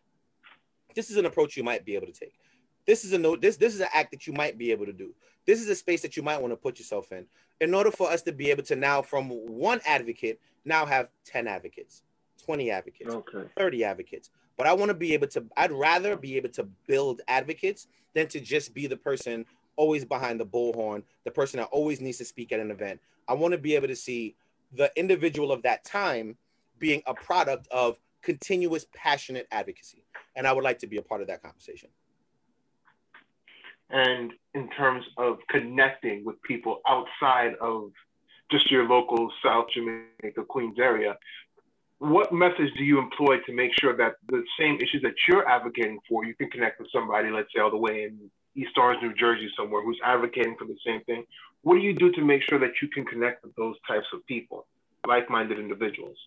Um, I would say for me is uh, paying attention, networking, um, in the sense of, the good thing about Zoom is that an individual could be watching this from Uganda, right?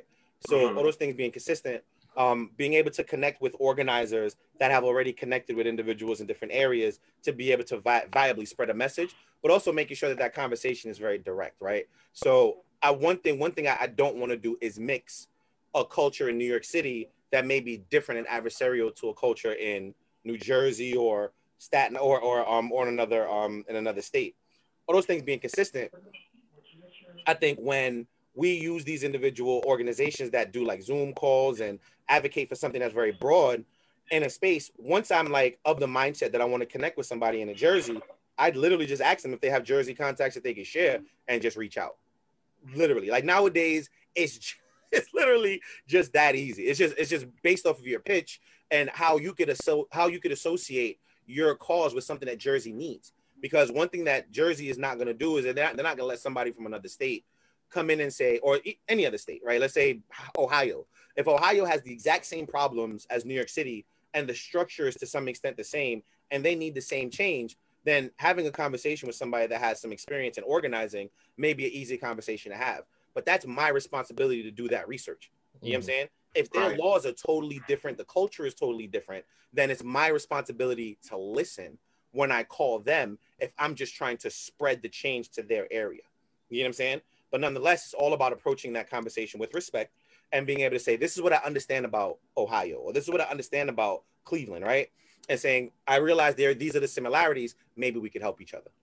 I think that's the means to be able to find that connection. And in that conversation, I think I'd be doing less talking and way more listening, especially if I'm jumping into their territory. Right.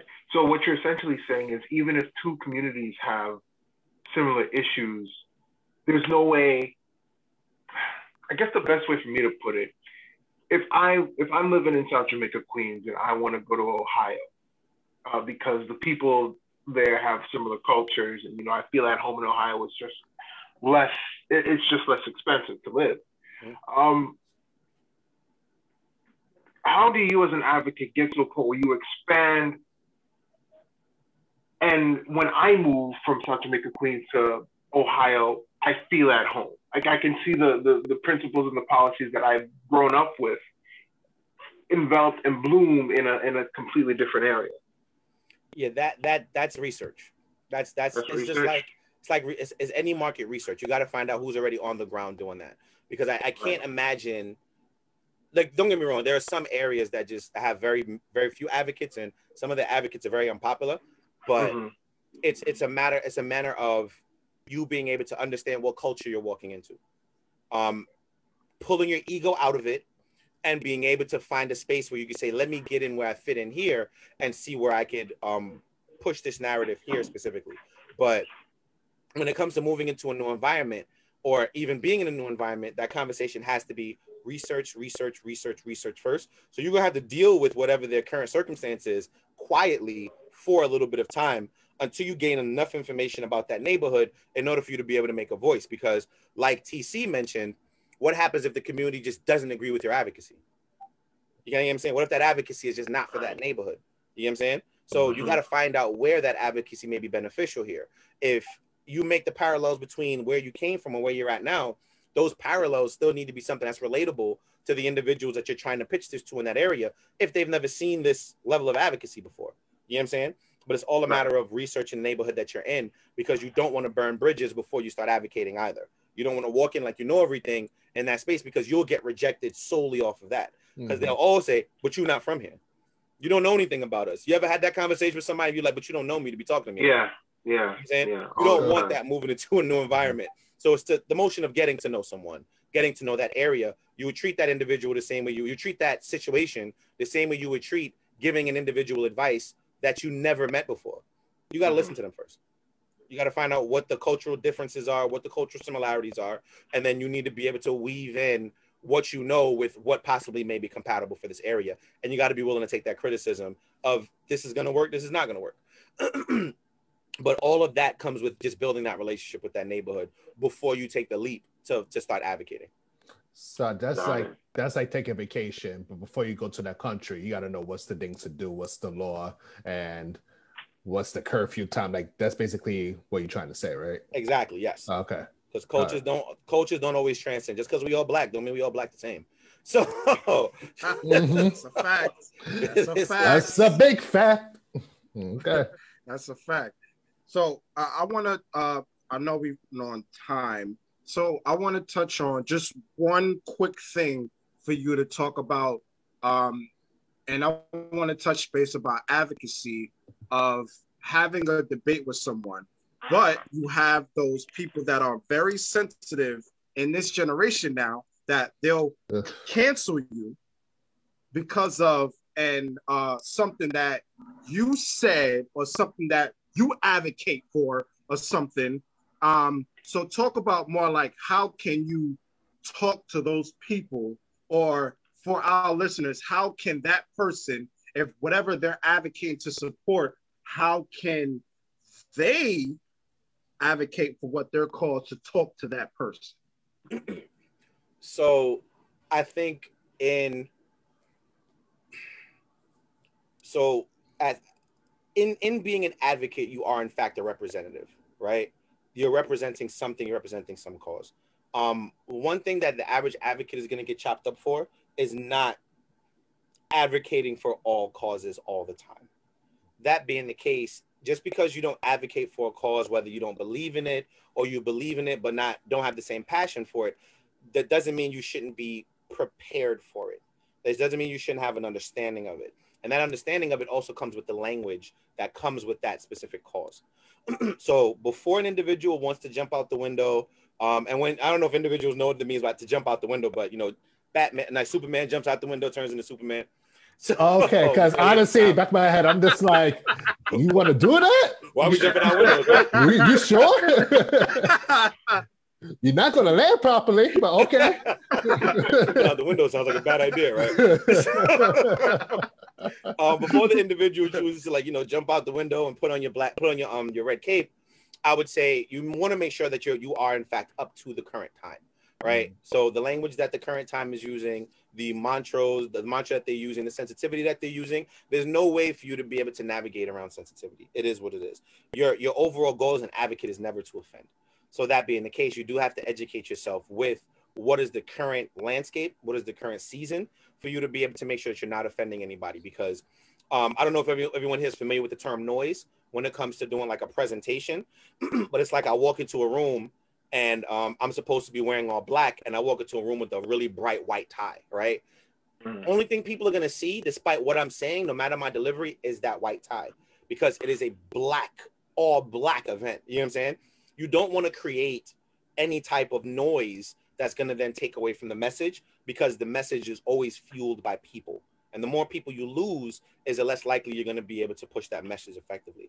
So mm-hmm. I would say for any individual that feels like uh, individuals are too sensitive, sometimes we all feel that way. However, it's best for you to be able to navigate that sensitivity with an understanding of why, uh, an understanding of what language you're supposed to use, what lingo you're supposed to use, how you're supposed to comport yourself, because that noise could really kill a move. It, it just is what it is. So um, in that sense, the overall goal is to comply. You you have to comply in that moment, and that's to pander to, that's the that's to pander to audiences that you already know are like-minded. Now, if you're going to like, you know, a if you're going to a group that has a bunch of Confederate flags and you just need numbers and you want to make sure you use the right white power speech, that's a different conversation, right? But mm-hmm. if you're talking to those that are marginalized and you don't agree with that marginalized group's uh, notion of being marginalized, that's not for you to assess. It really isn't. It's for you to be able to get marginalized people to come together so they can be less marginalized to the point where they're not marginalized anymore. You know what I'm saying?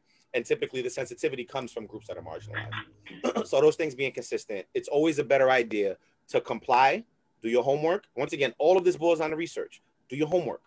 Understand what groups you're talking to, um, and make that a way of talking going forward, because you don't want to be in one group like, yo, da da da, da, and then be in another group saying something contradictory, and then that group hears it, and then all of a sudden they they believe that they can't trust you, which would be fair. They can't trust you because you really don't agree with the with the um you don't you don't actually live by what you're saying. Mm-hmm. So in that sense, you really do need to comply. I, I would just say comply. Mm. So study is key, basically. Yeah, yeah. You have to make sure that you're you're you have to make sure that in this space that you're not offending anyone as much as possible, and then that being the case, you just need to comply. However, individuals want you to um, approach, however, however it's best to approach is going to be based off of the season and the time that you are in. You can't use the way that we approached it ten years ago, fifteen years ago, in order to benefit a today problem or gather support for a today issue. You have to work with what we have now. So basically, mm. like get with the times, basically. Yep, level up. Okay, all right. So um, I have I have one more question, uh, guys. T C, Naira, how many questions you guys have before we go? Before fifteen. He gets his so okay, Naira. What? What? What? Woo! Oh man! All right. So how, oh shit! Right, so we don't know how much. Uh, all right. So. Woo, you have fifteen. Okay. Um, I'm kidding. I don't know kidding. How much time. I think you're joking. So, all right. So this is what I'm gonna do. Um, I'm gonna let you. I'm gonna ask my last question, and then you guys handle it from there. Uh, so how will your experience with advocacy change the way you uh raise your children? Ooh. Wow. Ooh. Um, that's a really good question. Yeah, that's a really good question. Um, hold on, give me, give me one second. Give me one second.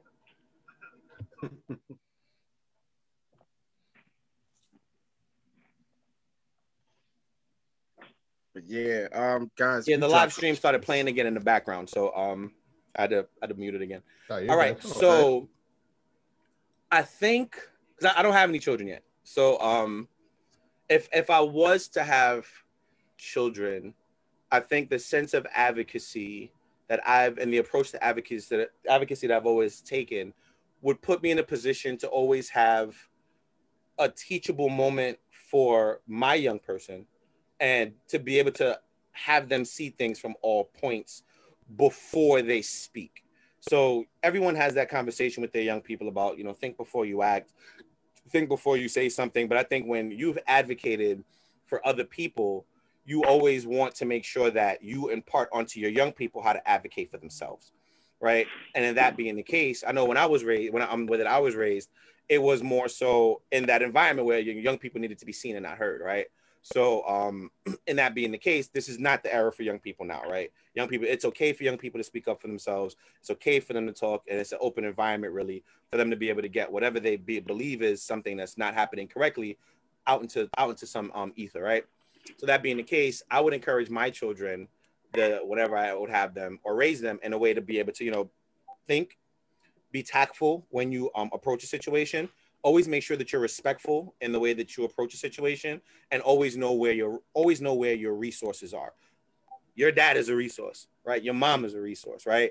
Your family is a resource, right?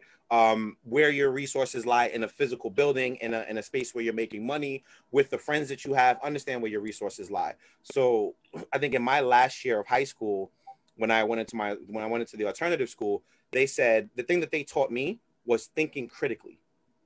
Your mind has to always criticize everything that's happening to see if the right thing is happening. And that's where my critical thinking comes in. And that's one of the things I would impart onto my children. That might be, I might open up a window because they might debate with me all the time about nap time and going, you know, uh, the certain types of discipline or whatever. But nonetheless, you can't suppress advocacy in your own home and then expect your young people to feel comfortable advocating out on the street. Mm-hmm. So I think another part that that's going to raise in my own household would be a, a, a open environment where I'm probably gonna get G checked a lot by my own children, but I just got I'm at the eat. It is what it is. But um, I would say that'll be um something that I think I would learn the most from this sense of advocacy mm. is that in one, it needs to be imparted, and that you do need to look at things holistically.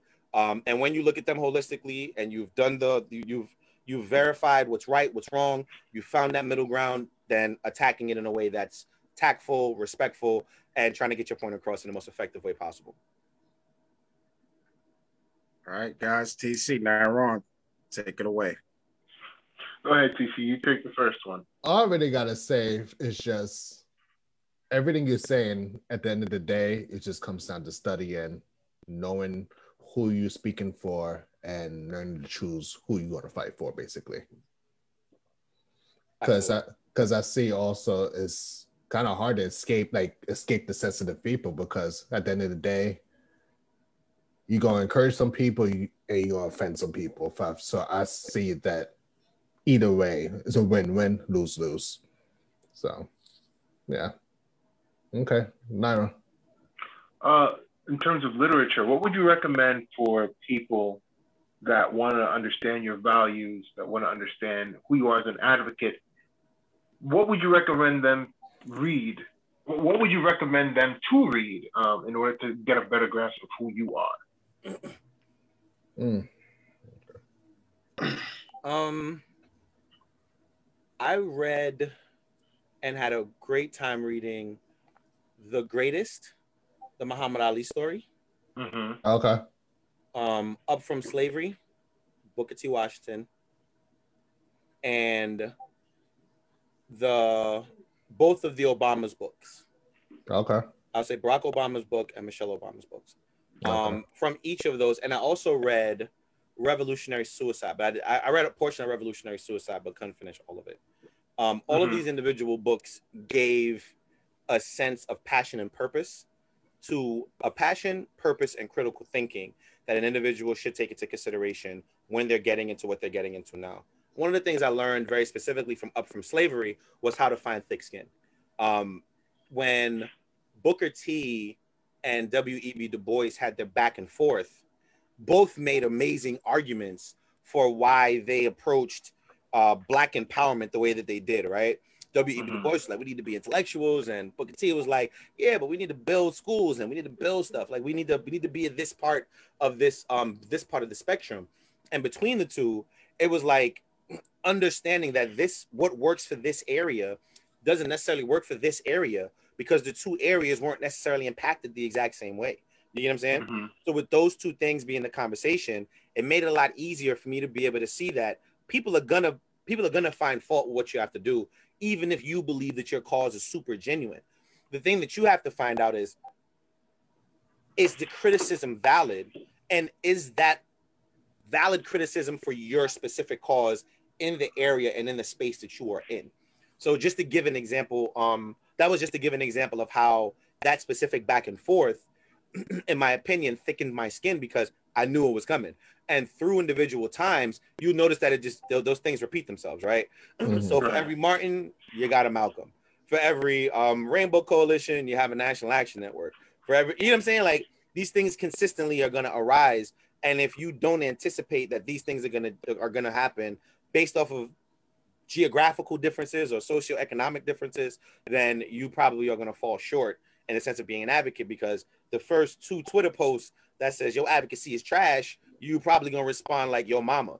So all those things being consistent, that's a bad idea. So, it just it just is what it is, right?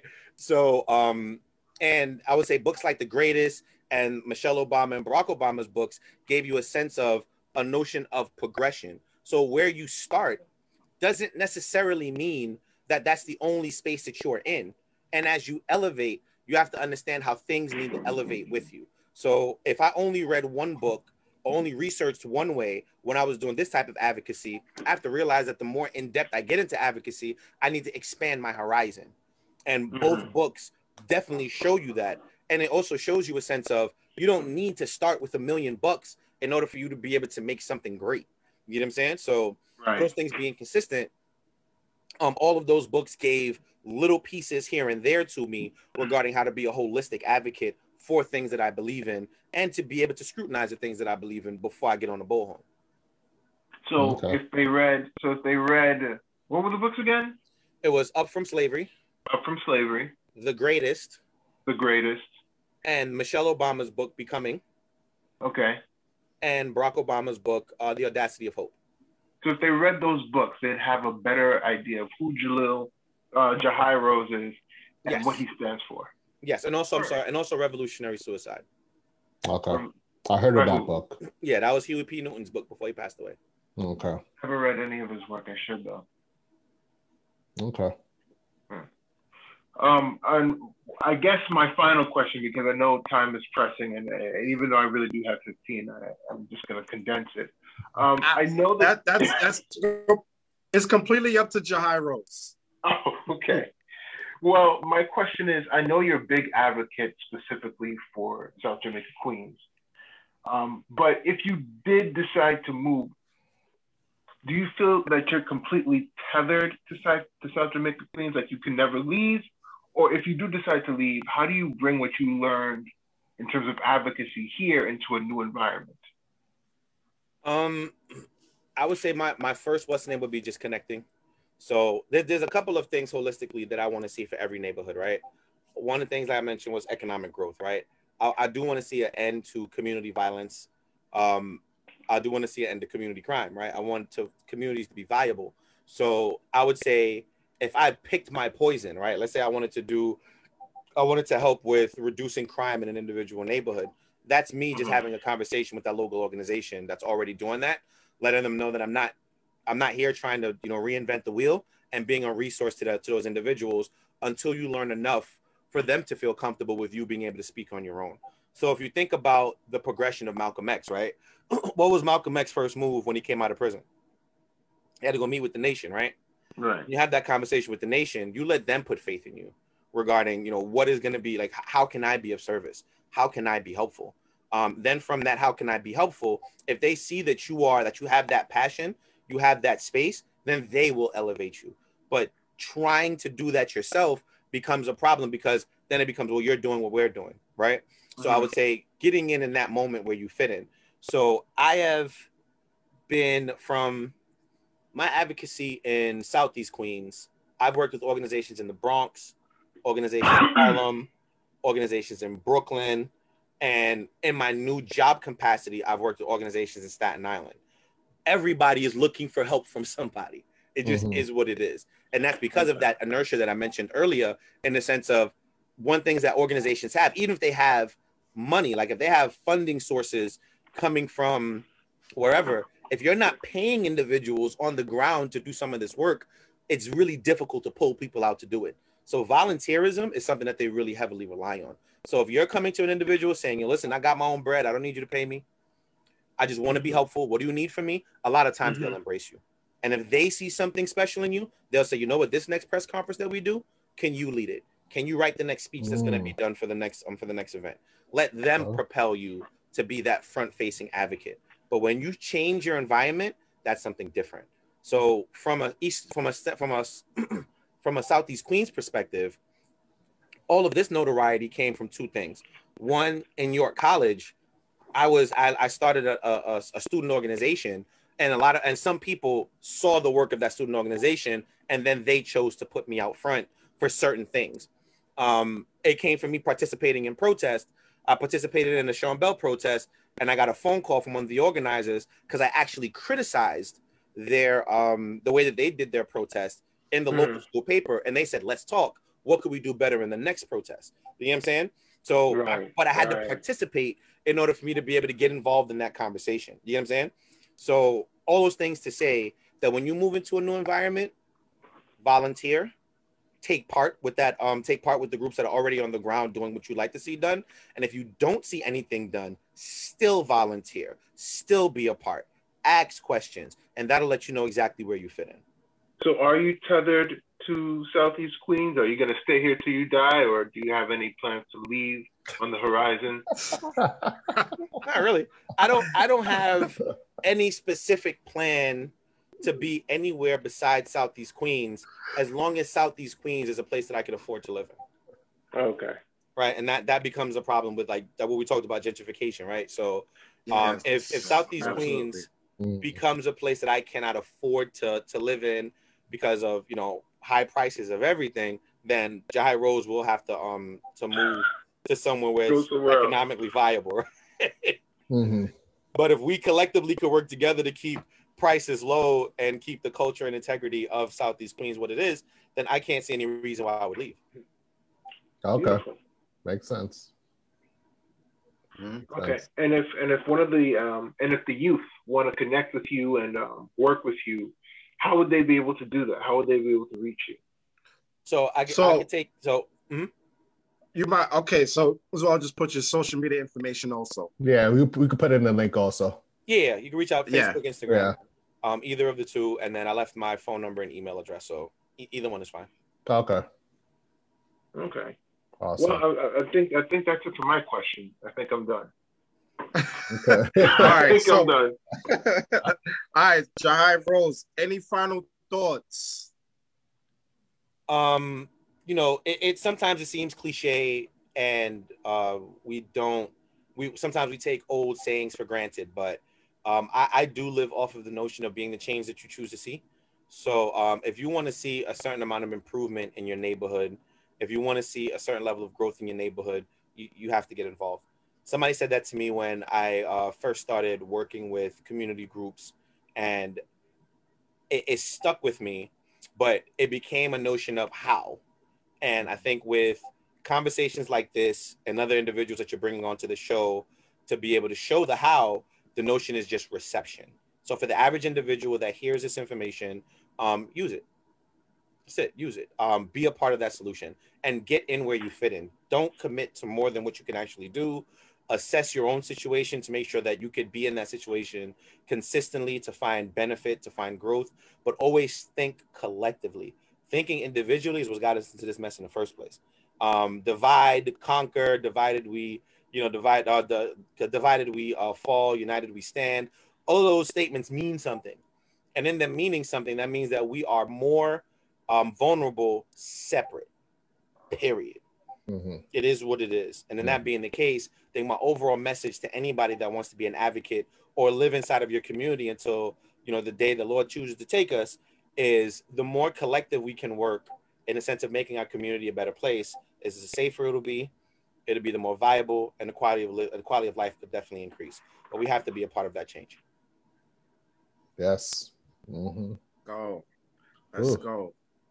Everyone, Jahi Rose, y'all. Yo, yo. Uh, thank you so much, uh, Rose. Yeah, that's episode that was a nineteen, y'all. Mm-hmm. Facts. That was definitely a gem. Yeah, I, I hope, I hope, you know, who got something from this. And when they get something from this, now they're like, all right, now I'm ready to apply to this. Yes. I'm ready. Yeah, I learned I can't absolutely. use my laptop for Zoom calls. That's what I learned. That's a big fact there. Uh,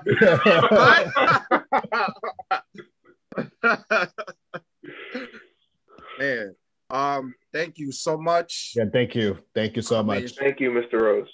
Not a problem. It was great speaking to you all. I had a blast. Same, same here. Same, definitely.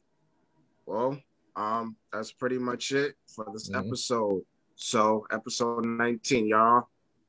Uh, later. Later, guys. See ya.